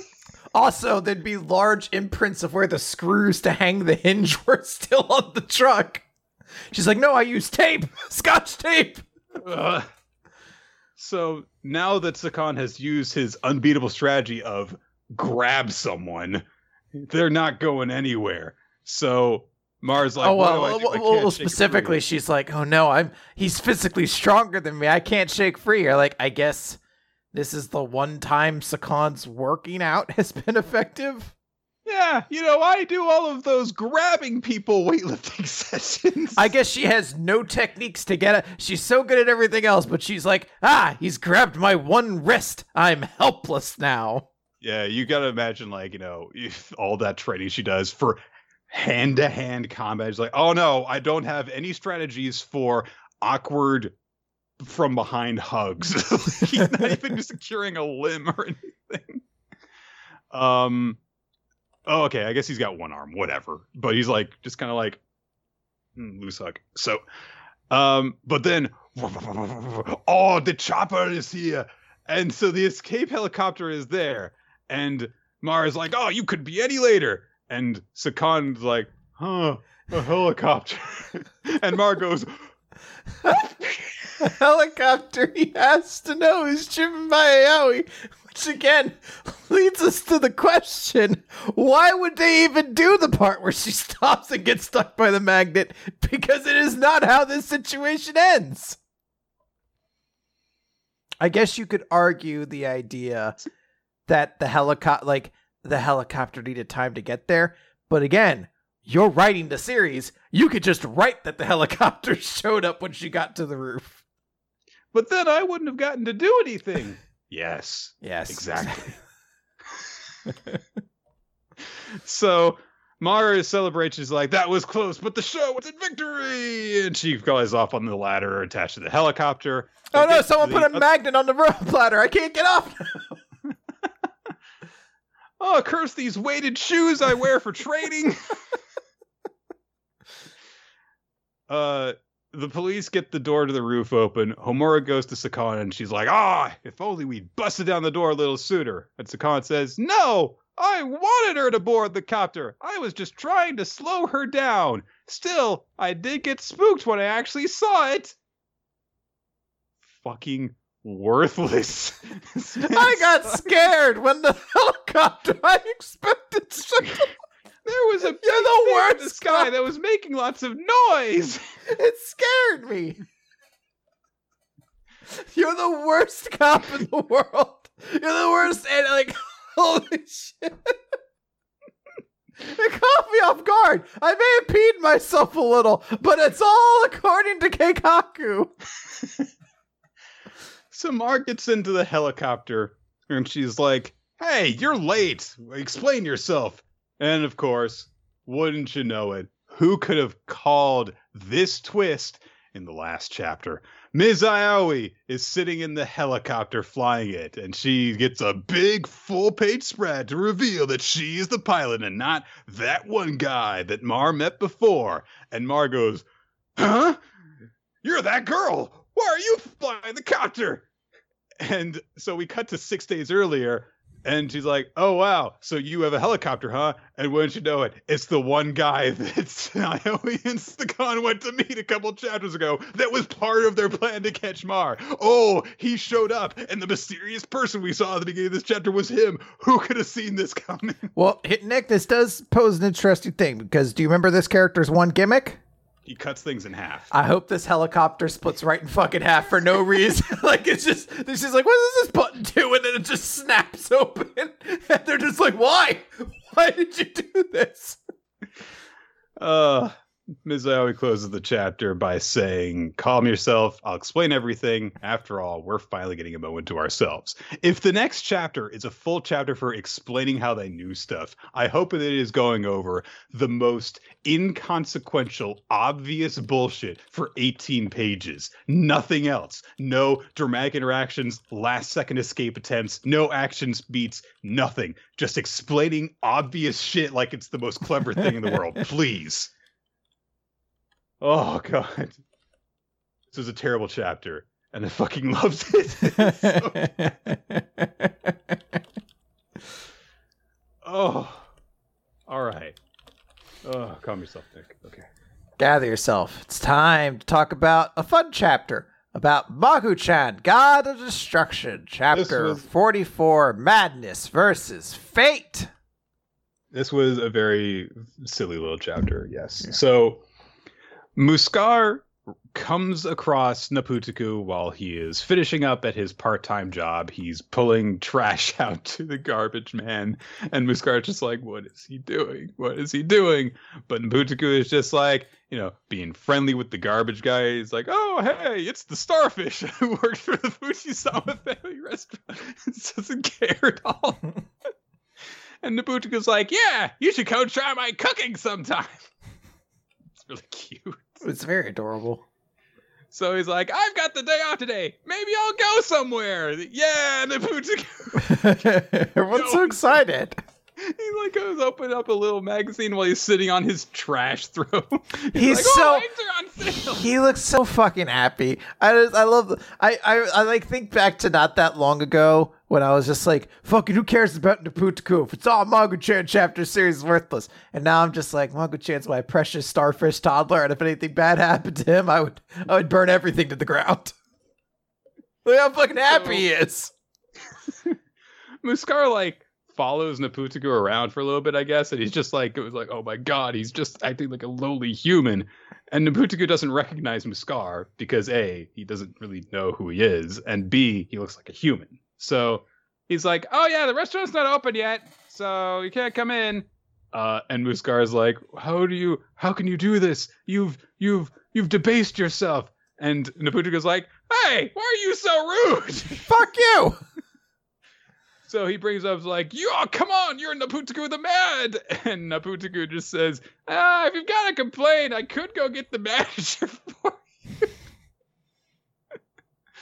so Muskar introduces himself and then he's like, "Oh, I've never heard of you."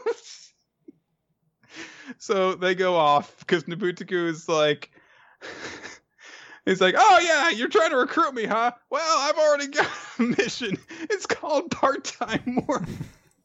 He's not wrong. He's talking about how great part-time work is because he can go and buy ingredients to cook. So Muskar is like, "I see." Well, then follow me, Naputaku. I shall give you what you want. And he brings him to a gambling den. And he's like, no, no, no, no, no, no, no, I've learned my lesson about gambling. No, no, I don't want to lose my money again. But Muskar grabs him with his sleeve. Okay. And he's like, oh, but with my power over fate, any chance turns to certainty. Playing again, you win a game you win 100% of the time isn't gambling. Surrender yourself to fate. And hours later, Naputaku's just surrounded by all the money he's won from playing pachinko over and over, and he's now he's like, no, no, I can't stop hitting the jackpot. Why? Why? Oh, poor Naputaku. Yeah. So Muskar's like, hey, my power's pretty great, right? But after they're done, you know, Naputaku's like, oh, cool, money. That's great. Money can buy lots of food. this is me. So Muskar's like, come on, you can. What do you got to use all that money for? Like, yeah, I'm gonna go ingredient shopping. so they go to the store. Mutku's pushing his little shopping cart around, and he's like, "Oh, since you're with me, I'll treat you to some money." And Muskar's like, "I'm the one who gave you that money." Uh, it should be noted that as we pass over it, this is the first note that we have that uh, Viz has actually changed the way they're translating uh, Mog's, Magu's name. It is uh, still going to be Magu Chankada Destruction, it looks like, but Magu's actual name is Mog Manuik instead of Magu Manuku, I Yeah, believe. So it's pronounced with a with a U because of Japanese pronunciation. Yeah. Yeah. So that is the official pronunciation. So he is Magmanuik, but Mago-chan. So, so Muscar just kind of like starting to reach his wits end. So he's just like, "What the hell are you doing? Why are you out shopping? You're an evil god! Come on!" And is just kind of like staring at him. He's like, "I'll make you something good to eat later. So calm down." Such a nice, stupid little starfish. Uh, they come across Ruru as well, and Putaku gets along with Ruru, and he's like he's calling her like young Missy and stuff, and it's it's very sweet. They're talking about ingredients that they're here to get. Uh, Muskar uh is is like, ah, so Mag Manuik is not with you today. And uh, Ruru brings up that uh, she made food for Magu-chan yesterday as a thank you for the surprise that she was going to throw her. uh, He was going to throw her, and uh, she wasn't really satisfied with the review he gave it. But then again, who would be satisfied with any of the reviews that Magu gives? He's always just like, "Well, this has ingredients." So. So she feels, you know, myth because uh, she feels like, oh, I worked really hard on that, and you know, he did, he didn't seem very appreciative of it. Uh, and not Naputaku brings to the point of like, oh yeah, he never seems to call anything I make tasty. So they decide like, ah, little Missy, let's have a match to see which of our cooking can enthrall him the most. And so like, yay, cooking battle, and they're going to go and do a silly thing. And Muskar is like, what the fuck is with these people? I hate them. I hate them all so much. Um, they enjoy, invite him to join the cook-off. He's like, no, I hate cooking. No. Uh, but Ruru says like, okay, we'll do the rules like this is the last match we had, where the winner, uh, the loser has to do whatever the winner says. And so immediately Muskar's like, I'll force them to join the Chaos Cult, and then I'll get Mag Manuik on my side too because Ruru will have joined. So Muskar might also be a bit of a dork too. Uh, just thinking, you know. So yeah, they get home. Ma- Magu-chan is already ready for food. He's got a fork and spoon and a bib. It's nice that he, you know, has some m- manner of table manners now. Uh, uh, so they have the cooking competition. Uh, Muskar, of course, is terrible at cooking. Like he tries to chop a carrot with his sleeves, and when he pulls up the carrot, it's like still got the edge uh, opposite the one that he chopped down into, so it's all in one weird diced up uh, piece.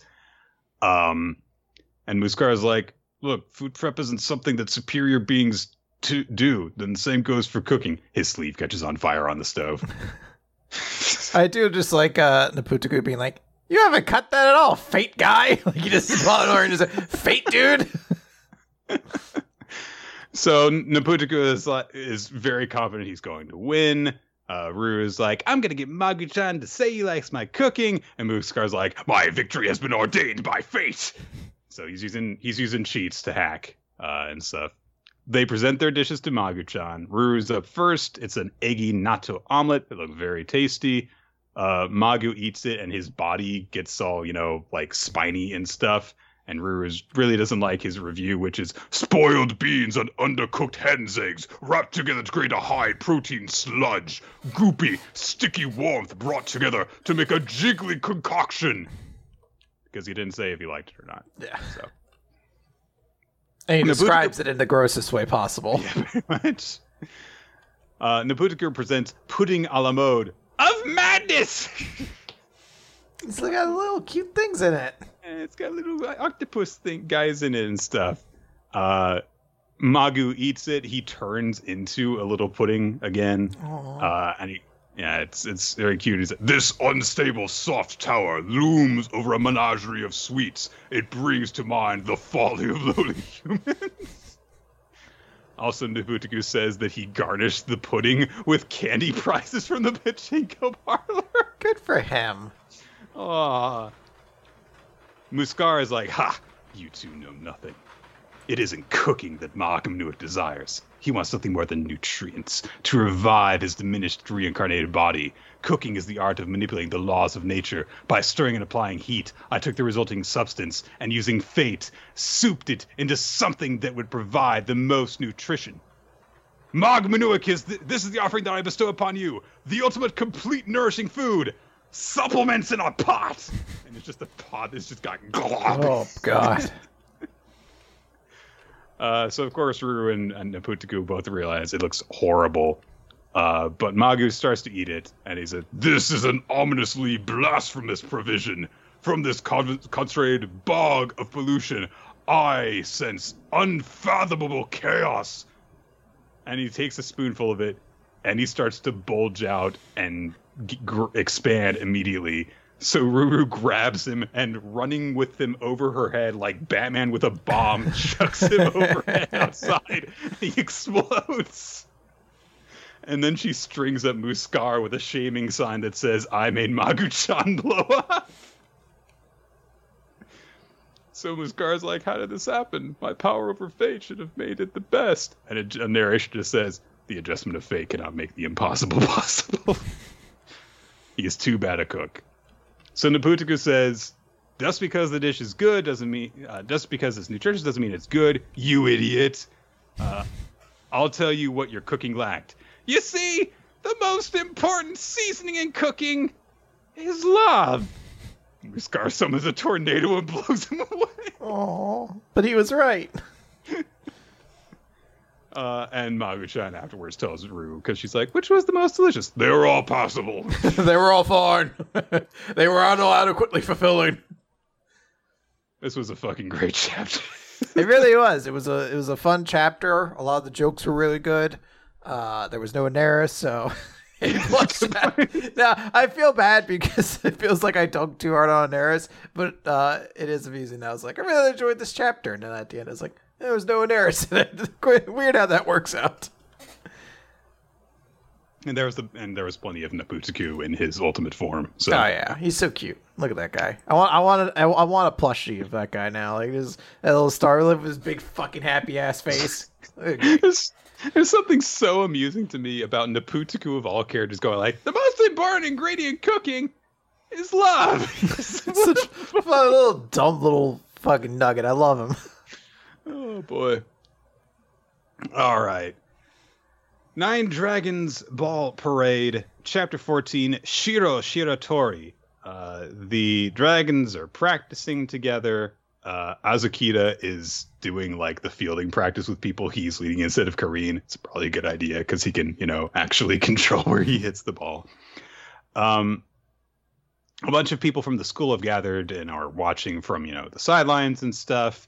Uh, we see a little bit of fielding happening. It's like, oh, cool. But the most amazing one of all, and we see Tsurugi uh, hitting a deep fly to to to the outfield, and they're like, "Wow, he's gotten the best of Ryudo's best fastball now." And everyone's like, "Wow, he's great." And even and Tsurugi's still being like, "Hey, you know, that that nearly split my bat in two, so you know, Ryudo's still impressive, but it's just that Tsurugi seems very clearly to be like their ace at this point."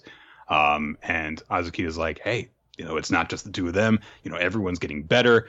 Uh, and those two in particular are evolving by pushing each other. So with Ryudo's pitching, with Tsurugi's batting, these these guys can be the foundation of our team. They could lead us to victory. We could beat Hakuo. We could go to Koshien. Um, and everyone's you know cheering them on from the sidelines and stuff. And Azukita gets up into it. He's like, "Yeah, all right, shout it with me, everyone. Hakuo's going down. We're going to Koshien." And someone is snickering from the audience. In like the grossest panel, like you zoom in, like he has his teeth and like the details on his lips, like like ugh. Ooh. And it's Shiro Shiratori from Hakuo, who, of course, last chapter was sent in the most evil, dramatic way possible to scout this team. and he steps forward and spreads his arms out and, he's, and he says, Truly a wonderful team, setting your sights on a pure goal and sweating on the field together. Beautiful. And uh, Azukita, of course, recognizes him and introduces him and talks about talks him up. You know, he's the first uh, Hakuo first year that's donned the ace pitcher's jersey. His total ERA at Koshien is 0.6, which is absurd. it's uh, but for, to give you an idea, that is a total of three runs allowed over five games. So very good. so, so uh, he steps forward and introduces himself. He's very formal at first, uh, and they realize, oh, he's been sent here by Hakuo, and he says, sadly, due to my ignorance and lack of expertise, I'm afraid I can't assess your abilities merely through observation. Therefore, I wish to make a humble request. And he points to Tsurugi and says, Would you be willing to engage with me? And it's actually it's kind of weird because the first panel that he's pointing to him, he's got his his palm down, and then when he points to him in the next one, he's palm up. So he kind of like points and twists, presumably, which is the most anime thing I think you can do. yeah. yeah. So he says, you know, oh, if I could win, if I can hold my own against your most excellent hitter, perhaps I'll escape a scolding. And he's acting very clearly like disingenuously polite and snooty and stuff. Um, so Azukita's like, oh, does this mean that we're on their radar now? Ooh. So he tries to figure out like, oh, what should I do? I mean, maybe maybe he could gain knowledge if he does this, but on the other hand, we could also learn about him. But Tsurugi makes the decision for him. He's like, hey, let me do this. I'm going to learn what to expect from a Koshien level pitcher. So they get set up. Uh, Azukita catching for uh, Shiratori while Tsurugi bats. And Azuki is like, yeah, yeah, Tsurugi has the potential to really learn from this, was what I thought. And we cut ahead to the practice, and they're like, yeah, Tsurugi hasn't been able to hit a single pitch after he's thrown 14 straight pitches to him. And now Shiratori's looking very kind of snake like. His entire face is curved in different directions because he's smirking so much. Um, and Tsurugi's like, I can't see them. And, you know, we get, you know, like the the hawk staring down its prey, but it like it can't spot the ball that's coming towards him. uh, because it's a fastball that is incredibly beautiful and and and and like a thread stretched taut but on top of that, it goes inward after it's basically been going on a straight line for much of its trajectory. So it banks in this impossible rapid fashion uh, in towards him. And so he's like, and Azuki is like, I can, I can't even catch these balls properly. He's throwing at such an advanced level. So this is Shiratori's cutter, his his uh, uh, extra pitch that he does. So, um, and yeah, they're like, oh man, this is the level that he's at. This is Hakuo's ace. And so after Tsurugi's been thoroughly defeated, Shiratori's like, oh, that was most edifying. I look forward to meeting you again in a game. But before he can leave, Tsubaki's like, hey, you jerk! Tsurugi's got this! He can hit him! How dare you waltz in here and you just. And Tsurugi's just like, Tsubaki, I can't. I can't hit them. There's no point continuing any further and he looks thoroughly defeated. Like all the brightness is, is gone from his eyes. And Azukita looks at uh, Shiratori again, and Shiratori, of course, is smirking, and his lips are doing something. I, I uh, and Azukita realizes he didn't come here to gather data or to stoke the flames of rivalry by demonstrating his superiority. It's nothing as deep or intentional as that. He's like a cat playing with a bug that happened across its path. He's simply taking pleasure in toying with someone weaker than him. And uh, yeah, so uh, Shiratori leaves, although not after one last, you know, fuck you, where he's like, oh, I'm sure you're just being humble. And then he leaves. Yes.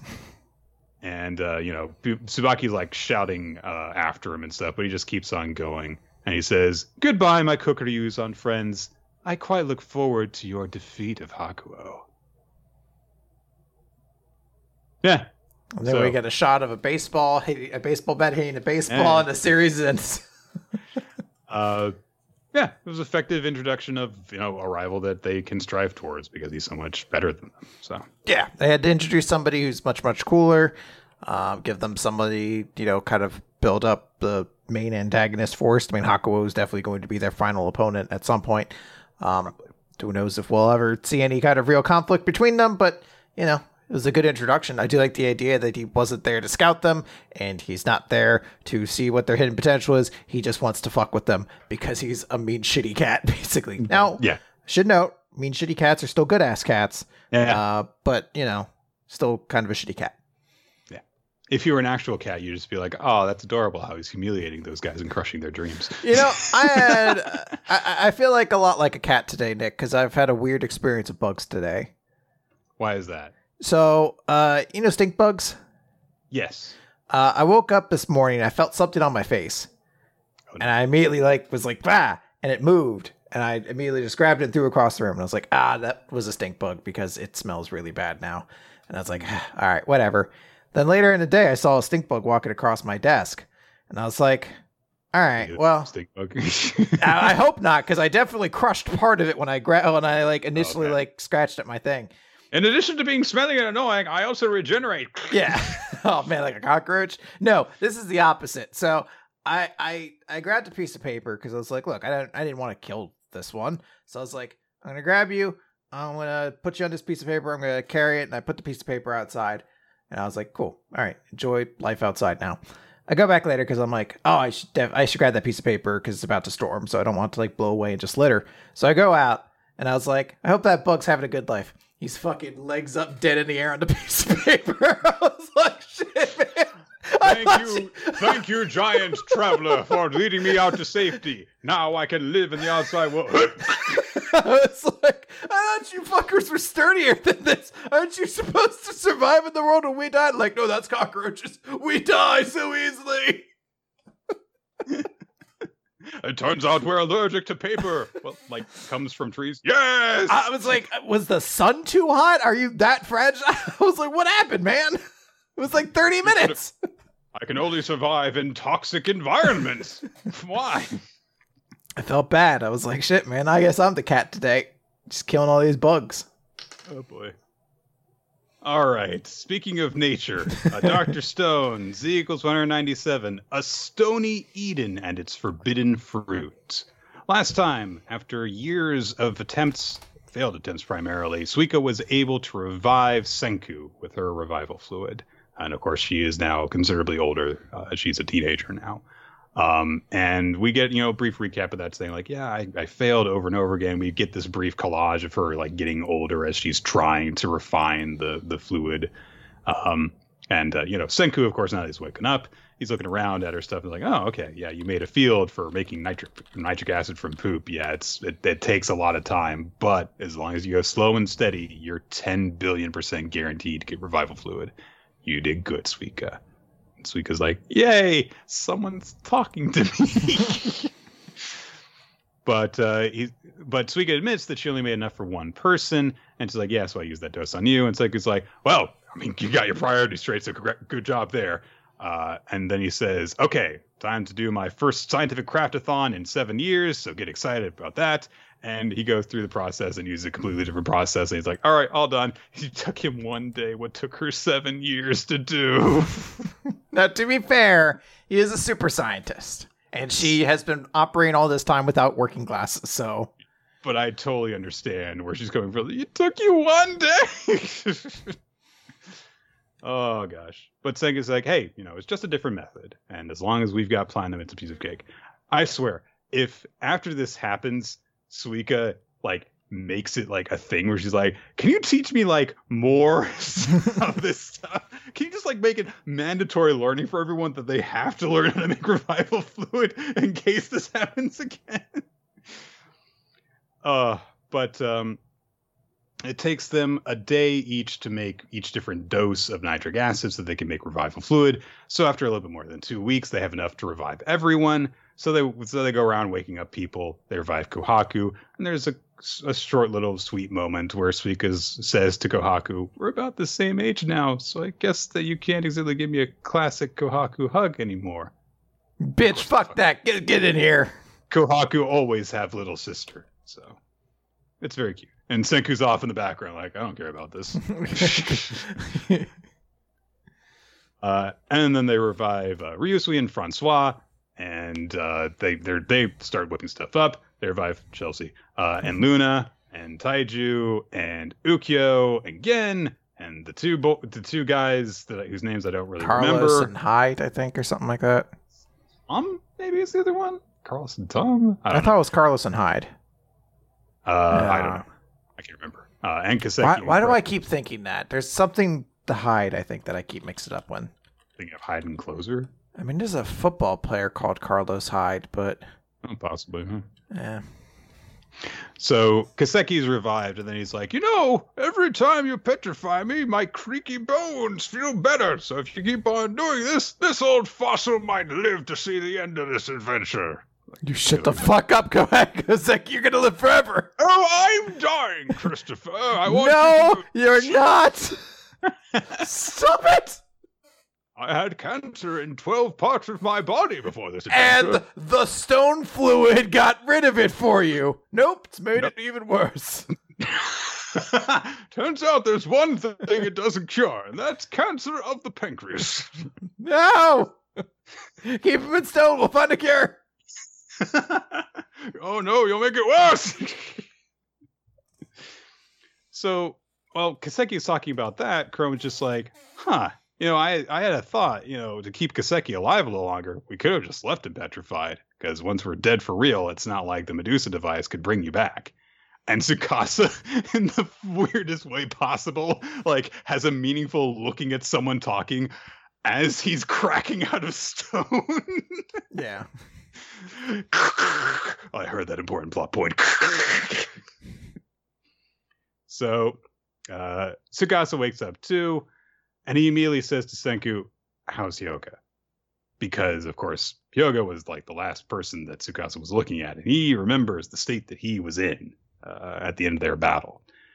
And so Senku says, Yeah, he gets the last, the revival fluid. So they're like, Yeah, okay, here we go. Everyone's going to be all together again. But Tsukasa's looking at this thinking, can Hyoga really be revived, though?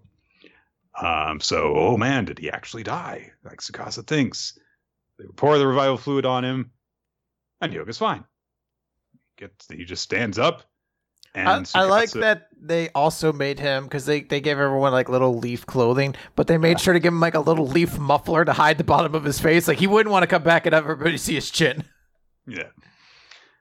Uh, so everyone's like, "Yay, cool!" And uh, Chelsea is like, "Hey, Hyoga, say your thing. Come on, say it. Say it, Hyoga. Say it. Say it." And Hyoga's like, "You've done well." And Chelsea's like, "Yay!" Remember Nick that classic Hyoga line that he always says, that thing he always does. He does say it occasionally, yes, but like Chelsea make acting like it's a big thing is just like, you just like not be here, please? Just like Guys, I think we have to free somebody again, and it's Chelsea. Turns out she's got cancer in the parts of her body. Uh, there is an incredibly brief we went hunting and got food for you guys.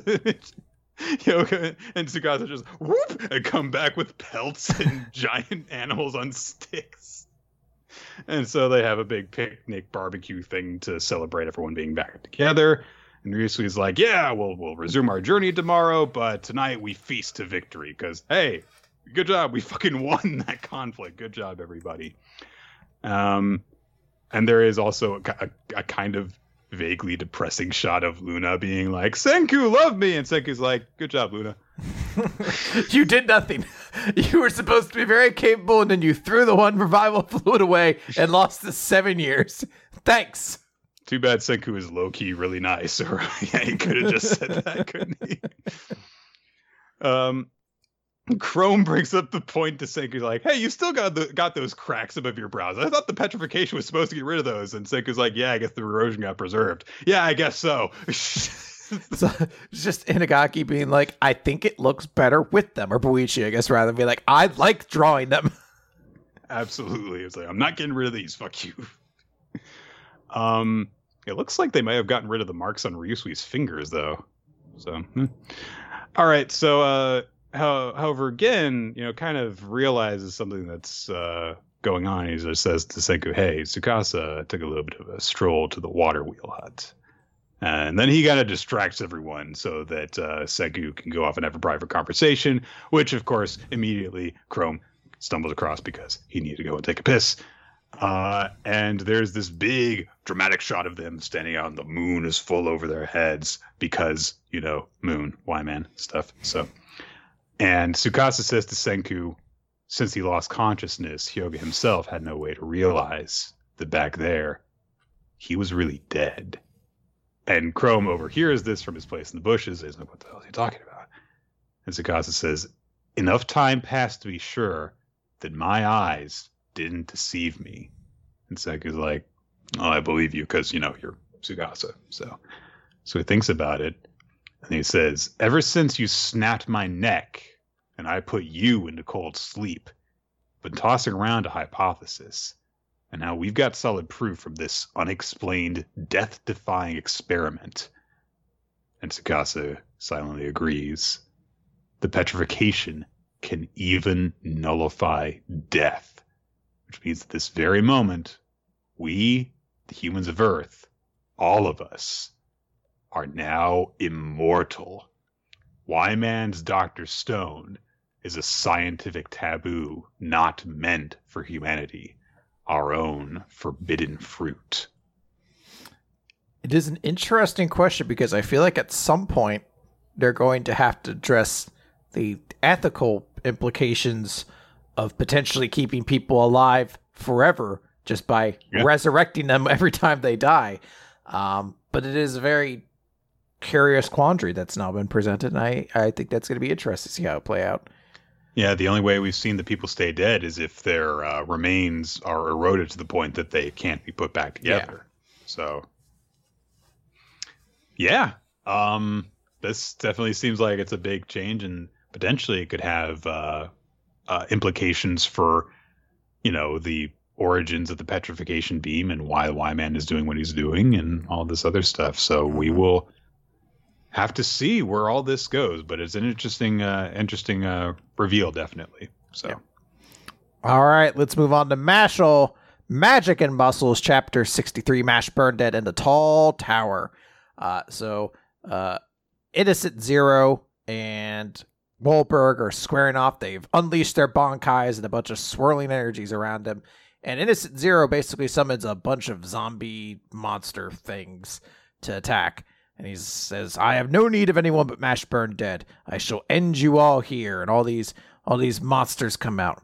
Wahlberg does a spell, does some kind of magic, and basically frees Mash, uh, Lance, Margaret, Kahana, and Dot, who has a very dumb expression on his face from uh, the sleep that they were put under. And he just says, "I will explain everything later. later. Protect the students." So he is going to die in this in this encounter. There's a hundred percent certainty he is going to die here now. It seems like he's going to die. Yes, I, I, I have been getting those vibes since last chapter. yeah. So. Uh, so they have a bunch of little tiny fight scenes. Uh, Gehenna just says, Innocent Zero's here. I've got to assist Wahlberg. Oh, but they're tough. Each one of them has the strength of a double liner. Why are there so many? And Mark uh, Lance says, "Move your wand, not your lips." So he says, "Ah, you've left this in the hands of so few." And Wahlberg just responds, "I'd be more worried about myself if I were you." And does something I believe sends them into the air. Uh, and he says, "Here we will not be interrupted." So uh, there's some some concern on the ground because uh, they're not really clearing these things out as much as people wanted, and they're like, "Oh well, support will come. We just have to hold on." And then there's a giant spike ball in the air uh, with a giant spiky tower under it, and they're like, "What the hell is that? Oh shit! What's gonna happen if that falls on us?" And they're like, "Oh, I see the magic user behind that huge spell. He's up in the sky. I mean, way up there, and it's Cell War." Um, we see like a, a bunch of uh, battles happening. Everyone's like, ah, now I, none of them are going after sweet little Mash. Hmm? Ah, yes, he's being lured into a trap. I suspect they possess a surefire way to stop him. And Dot's like, whoa, seriously, how do you do that? Margaret says, my woman's intuition. Dot says, so you're a girl? You know, I was wondering about that. So I guess Margaret's trans, uh, or just has a very feminine or masculine appearance some of the time. Don't know. I mean, it's not like her uniform is any different. Well, so I have to go back because I was like, I was sure they did use male pronouns before, but I might have just been mistaken on that, and I, maybe I've been fucking up here. So Well, and even if they did, it is possible that it could have just been an assumption made by the translators because of the way the pronouns are used differently in Japanese and English. And but yeah, so it's like, all right, they're a girl. There you go. Does that mean does that mean they're a trans? Does it mean they're androgynous? I don't know, but they are definitely a woman because she said so. So Yes. okay. Uh, trying to see who actually said. I, I guess Margaret's actually the one who says it too. Anyway, leave this place to us for real. You're the only one who could defeat Innocent Zero's heavy hitter up on that tower. I guess it's Dot actually. Dot so, says that. My I do like I, I do like Dot's reaction as well. I was like, oh, you're a girl, okay. so Mash dashes forward, sees the tower, and uh, Dot has like a thought, like, "Oh man, it's gonna take him too long to get all the way up there. Plus, he'll be a target the whole time." And Mash just starts kicking sections of the towers away, and then like after he kicks it, the tower falls to fall. And he just keeps kicking sections of it away, and he's like, oh, "Okay, we'll just play Daruma drop with the tower, cool." And uh, kicks I it all. like how an idea from early Bleach that Ichigo came up with in order to defeat a Menos Grande was which was considered too silly and impossible by Ishida. Mash is actually going to use, and it was successful because Mash. So, uh, Cell War has encountered Mash. He says, Ah, we meet again, Mash Burnedead. Destroying my tower did nothing. You must defeat. And Mash, the greatest panel ever, looks off to the side. He's like, Yeah, yeah, it's- it's been a while. We, uh, sat next to each other at the entrance ceremony, right? Because he does not remember this guy. And I love the little lines under his eyes show just how nervous he is about this as he's racking. He's like, Yeah, hey, buddy, what's going on? I legit almost gave Mash on my series of the week just based off this panel because holy shit, it's funny. I wondered when I read this, like, did they actually sit next to each other at the entrance ceremony? And then I had to look back. I was like, oh, we never saw the entrance ceremony. So if it turns out that they did in fact sit next to each other at the entrance ceremony, then I wonder if that makes this even funnier if that's what Mash thinks instead of when they actually fought.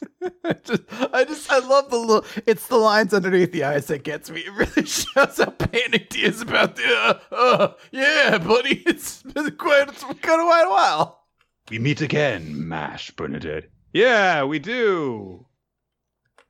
Buddy. Hey, my, I remember you. We went to that Spanish class together. Yeah, and then just Cell Wars face. Like you fucking forgot me. My name is Cell War. How do you forget that? Ah, great, great chapter. Yes. Let's go on then to the elusive samurai, chapter 17, education. 1334. Um I guess I called it. so a, t- a double sword wielding uh, warrior approaches uh, Tokiyuki's group. Ayako and Kojiro are trying to defend Tokiyuki. They're standing off against him. They engage in battle. Speed lines everywhere as their swords clash. Um, and Tokiyuki's like, "Oh man, he's so skilled and fast." Um, and Genba is immediately like, "We should leave." uh, especially because those guys with the torches, they're gonna surround us. So we should leave while the two of them are fighting him. But Tokiyuki watches as Kojiro and Ayako fight against this guy, and they're holding their own, even though he's clearly superior because you know he's going one on two. He's like, oh man, those two have grown so much stronger than they were six months ago, and they're moving much faster and more powerfully than the way they're training me. He's like, wait a minute. so he flashes back to some of his training sessions with Kojiro and Ayako. So like Kojiro, you know, he knocks over while they're practicing with, you know, wooden swords. And Kojiro's like, hey, you beat me about once every five times. Well done, young lord. And then Tokiyuki's like, oh, well, don't, you'll get hurt if you don't take me seriously. And Kojiro's like, yeah, I need to stay on my toes. And then, you know, also training with Ayako. And she's like, oh, wow, young lord, you're even forcing me back. And he's like, well, you train me, Ayako. And when I'm an adult, it'll be my job to protect you. And Ayako's like, doki doki.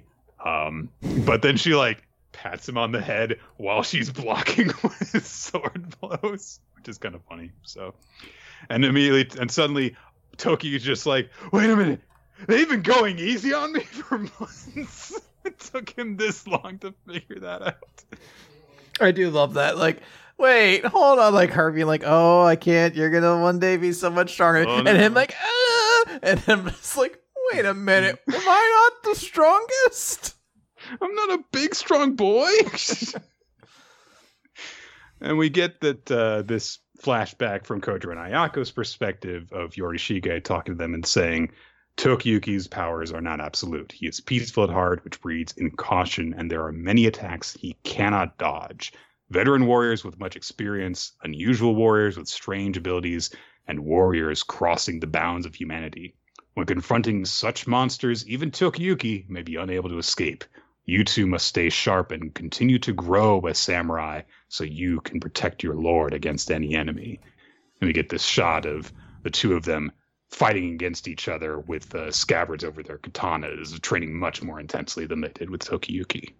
So, yeah, now Tokiyuki realizes how much stronger they are, and he recognizes their abilities and is like, I, you know, really respect them and envy them, and someday I too hope to fight so boldly.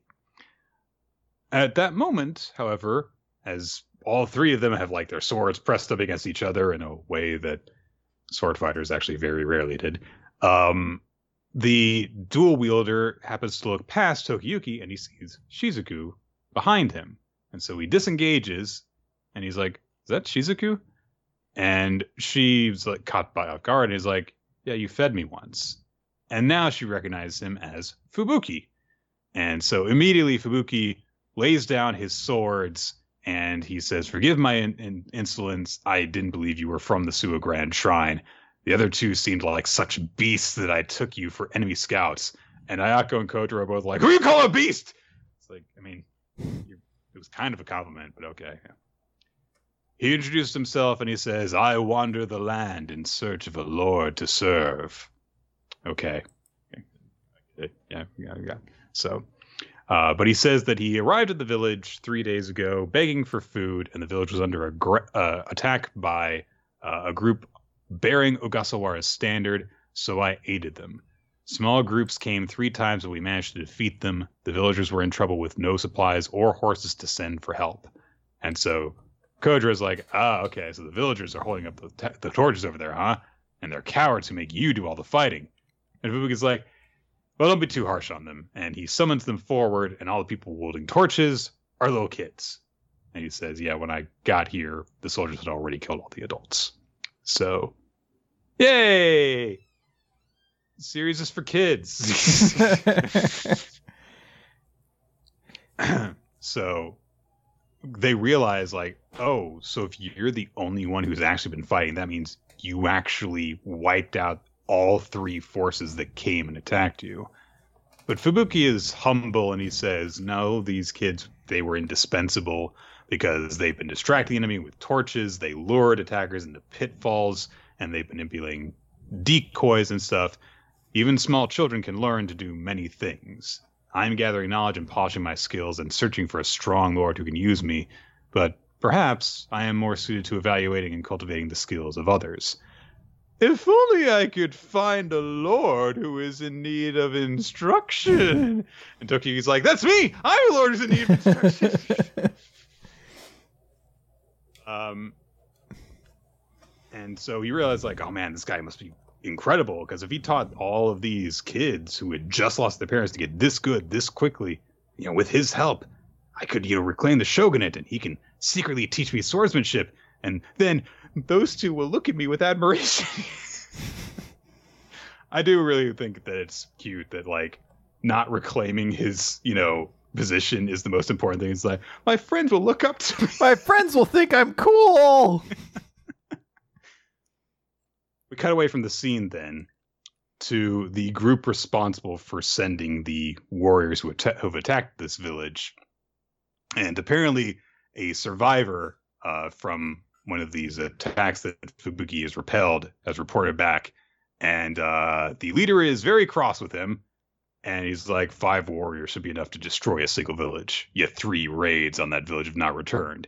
Casually beheads the guy and then picks his head up on the sword and lets his blood drip down onto his head and then drizzle down into a dish for kids. Uh, Also, he's covered in ants. are those ants? Yeah, because like they're all. Oh yes, they are.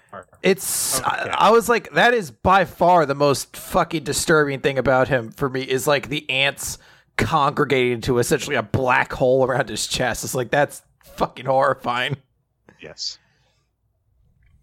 And uh, this man says, if looting villages as bandits isn't going to get us any sake, we'll return to battle as warriors.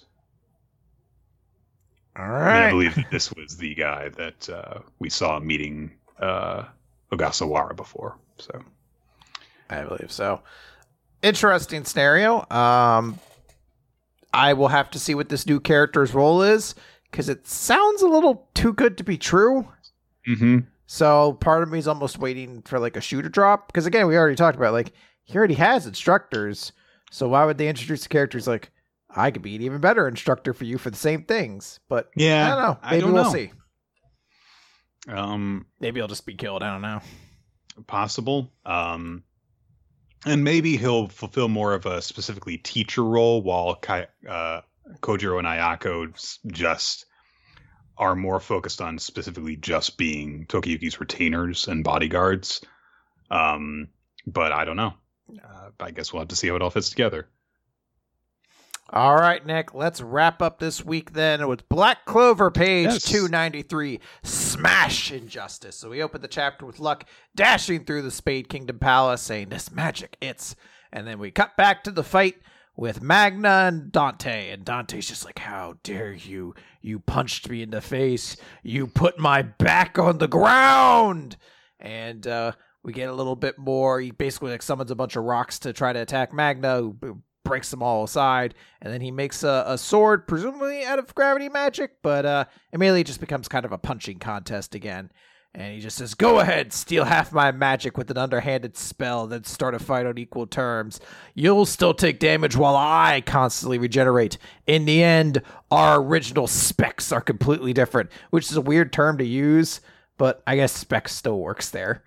Well, you see, uh, while uh, Tabata has been trying to take it easy, uh, Kishimoto's been riding Black Clover. He's like, You've seen your stat bars, right? Your characters have stat bar upgrades, don't they? And tech trees that they evolve into. and you can just make one, you know, turn the eight into an infinity. So, Uh, he just says, You're not the one. No, a grotesque creature like you could never bring me supreme joy. And Magna says, Yeah. Well, thinks to himself, Yeah, that's right. I'm just a peasant. I wasn't born awesome like, like a noble or royal. And I'm no and I'm not luck. He's a commoner, but he's got incredible instincts. Ever since he reincarnated as an elf, he keeps getting stronger too. And I'm also not like Asta, because he's got zero magic, but he does have anti magic, and that stuff's fucking broken and ridiculous. All I've got is, and we see a flashback of him meeting Yami and being like, "Hey, Yami, um, why did you let me join your brigade?" It's like a very conveniently timed flashback because Yeah, it really. happens right after they went to the Heart Kingdom, and Yami's like, uh, "Looks like we'd have common interests." Magna's just like, "Oh, I see." And then Yami says, "Also, because you look like the gutsiest one out there." So Magna thinks to himself, I will never, ever lose when it comes to guts. I can't stay down. I busted my brain to come up with this magic strategy, and I trained for it like crazy. You've got no right to complain about it. And we just get a slugfest between these two characters. I'm going to blast you to smithereens, loser.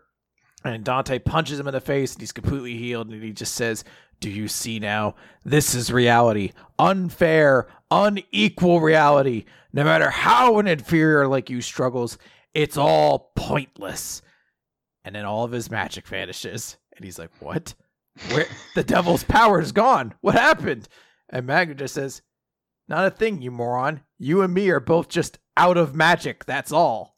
And I bet in your entire life with your monster magic, you've never ran out before. So if you've never had to fight anybody who has as much magic as you do, you didn't even realize you were burning through that much. Dante's like, My own magic's tapped out, so I lost my connection to Lucifero as well. You, uh, Magna just like, now you can't use any decent spells. He's like, I can't use gravity magic or my super regenerating. And he tries to counter. He's like, but neither can. he just gets punched from below. And Magna just connects right at Joy. He's like, no, I cannot possibly lose. Not me. Not to a, a nobody like you. And Magna just thinks to himself, shut up, you psycho. And at that, well, and he also throws a cross across Magna's face and Magna just kind of like twists back against it. Yeah. punches him harder. It is an awesome shot. Uh, we then see Asta, uh, Nature Boy Flare, and Luck show up. And particularly, we, we close in on Luck and Asta, who witness as Magna is standing victorious over Dante, the soul chain disappearing as Magna cries out in victory. And that's how the chapter ends. It's pretty awesome. It is honestly. a great fucking chapter. It's it's sincerely like an amazing sequence, and I love finishing it off with Asta and Luck being there to witness this victory. is a very nice Yeah. touch. Yeah, their peasant trio buddy has just fucking kicked ass and beaten one of these three guys, you know, who he was not supposed to be the one to beat. No, like Nature Boy Flare's right there, and he wasn't able to beat him. And Jack the Ripper, the great hero Jack the Ripper, also was not able to beat this guy. But then a lowly, pleasant like uh like Magna did it. So what we need next chapter is literally for Zora to just go up to Jack the Ripper and say, "Hey, you couldn't fucking beat that guy, but that peasant did. How does that make you feel?" Ooh, my magic can code anything. Sucks to suck, nerd. What did you do? Nothing. Fuck you. Yeah. Um, yeah. Um, we there was a little bit of discussion about this happening on the Discord, and people were like, "Yeah, this is great." It's kind of weird how like when Black Clover was really good last year and it was setting all these cool things up. Um, this was not one of the things that was set up at all, but it was still awesome. Yeah, because like we kind of know that Yami is going to have to be the one to take down Zenon, and it seems almost hundred percent guaranteed Noel will take down uh, Vanica. But like Dante didn't exactly have the same thing, or if it was something you're like, oh, I guess Asta will beat him for revenge on Yami. But it's like, no, the one member of the Black Bulls who's big, like, has always consistently gotten like the least focus, instead got a super cool and important victory over him, and it's so satisfying. Sorry, you know, not Yami. I got a little confused, but I eventually put it together. But yeah, so, um, yeah, uh, it is one of the rare instances because we talk about Black Clover, and I'm always like, it's like, yeah, it was cool in the moment, but I wish it had been set up and stuff like that. But this was literally just so cool and satisfying. It's like I don't care that we had no idea Magnums were even going to show up until like two chapters ago. I don't care. He It is. punched this dude until he got too tired, and then he fell over. It's such a great way of ending it too, where he's just like, "You've never run out of magic before, have you? You've always been so blessed to have endless, seemingly endless reserves, but now that you've run out, you don't know what to do." yeah, but you can't use any magic. Oh, yeah, it's cool. Um, and uh, yeah, I have nothing negative to say about it. It's great. So yeah, great chapter. that is it for the series this week. Unfortunately, One Piece is off this week. We'll have to find out what happens in that whole very complicated scenario next time. So we've got to figure out what our favorite series are this week, and there's no shortage of good of good picks. I Yes. feel like. I prior to this was really considering Undead Unluck for my series of the week. Uh, but I, I think I'm gonna give it to Black Clover. I really, really like this chapter Black Clover. It's so much cooler reading it in the moment too. Yeah.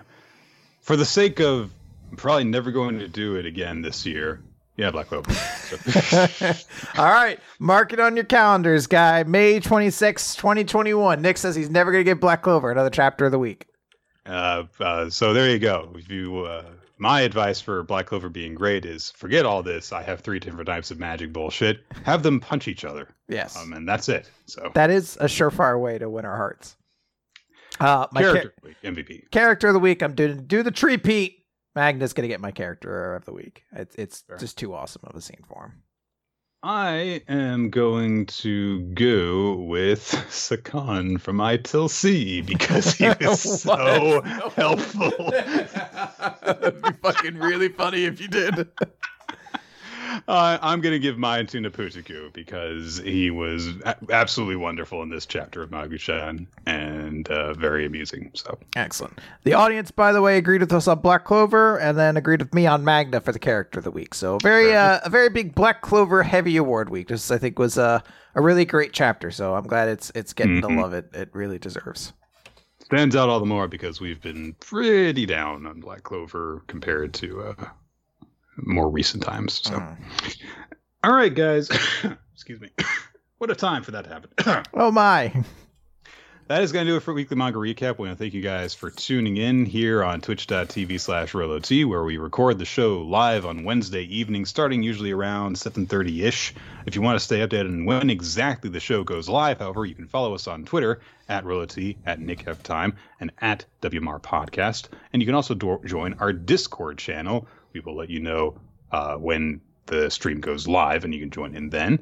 And through that Discord stream, you can find all sorts of fun stuff. There's a great community on there that has discussions of the manga as the chapters come out. Uh, when Jump comes out on Sundays, for example, uh, there are discussions about the manga that are being recapped at the time.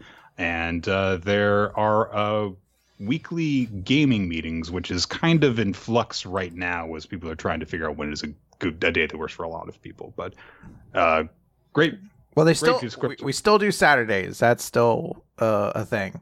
There's okay. just an interest in also finding another day that works for more uh, American, I guess, audiences mm-hmm. who maybe don't want to wake up at like 9 a.m. on a Saturday. Yeah, seriously. But come on, guys. You're used to it. You woke up for Xiaolin Showdown, Jackie Chan Adventures. You can't wake up for some Among Us and Scribblio, whatever. Uh, also, you can use that to find the Google Doc that is maintained by Ninja X3i, which keeps track of all sorts of stuff associated with the podcast, including past recommendations and uh, MVP votes and all that stuff.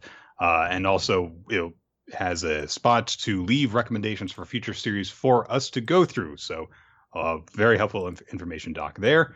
Uh, we also would like to thank people who help make the show what it is. Our supporters on Patreon, patreon.com slash weekly manga recap who allows us to create bonus content with your financial support. Thank you very much for that. Uh, Steve Mann, who creates artwork uh, for the show, you can find his work wherever boobs are allowed to be drawn on the internet.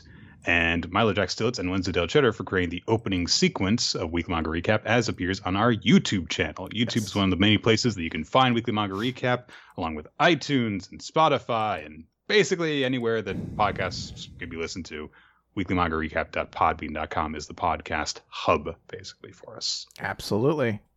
All right. Well, that's going to do it then for Weekly Manga Recap this week, everybody. Um, I guess, uh, I don't know, go watch your basketball game or whatever's going on. yeah, whatever's on right now. I don't know. I don't know. I don't know what happened. Normally we finish this and I'd be like, oh, maybe I'll watch the last 15 minutes of AEW, but, uh, yeah. Now, now I guess I'll, I don't know, just stare at the floor a while. like, what's going on down there? Oh my god, I should really clean. Goodbye, everybody. I guess that's it. I had no idea.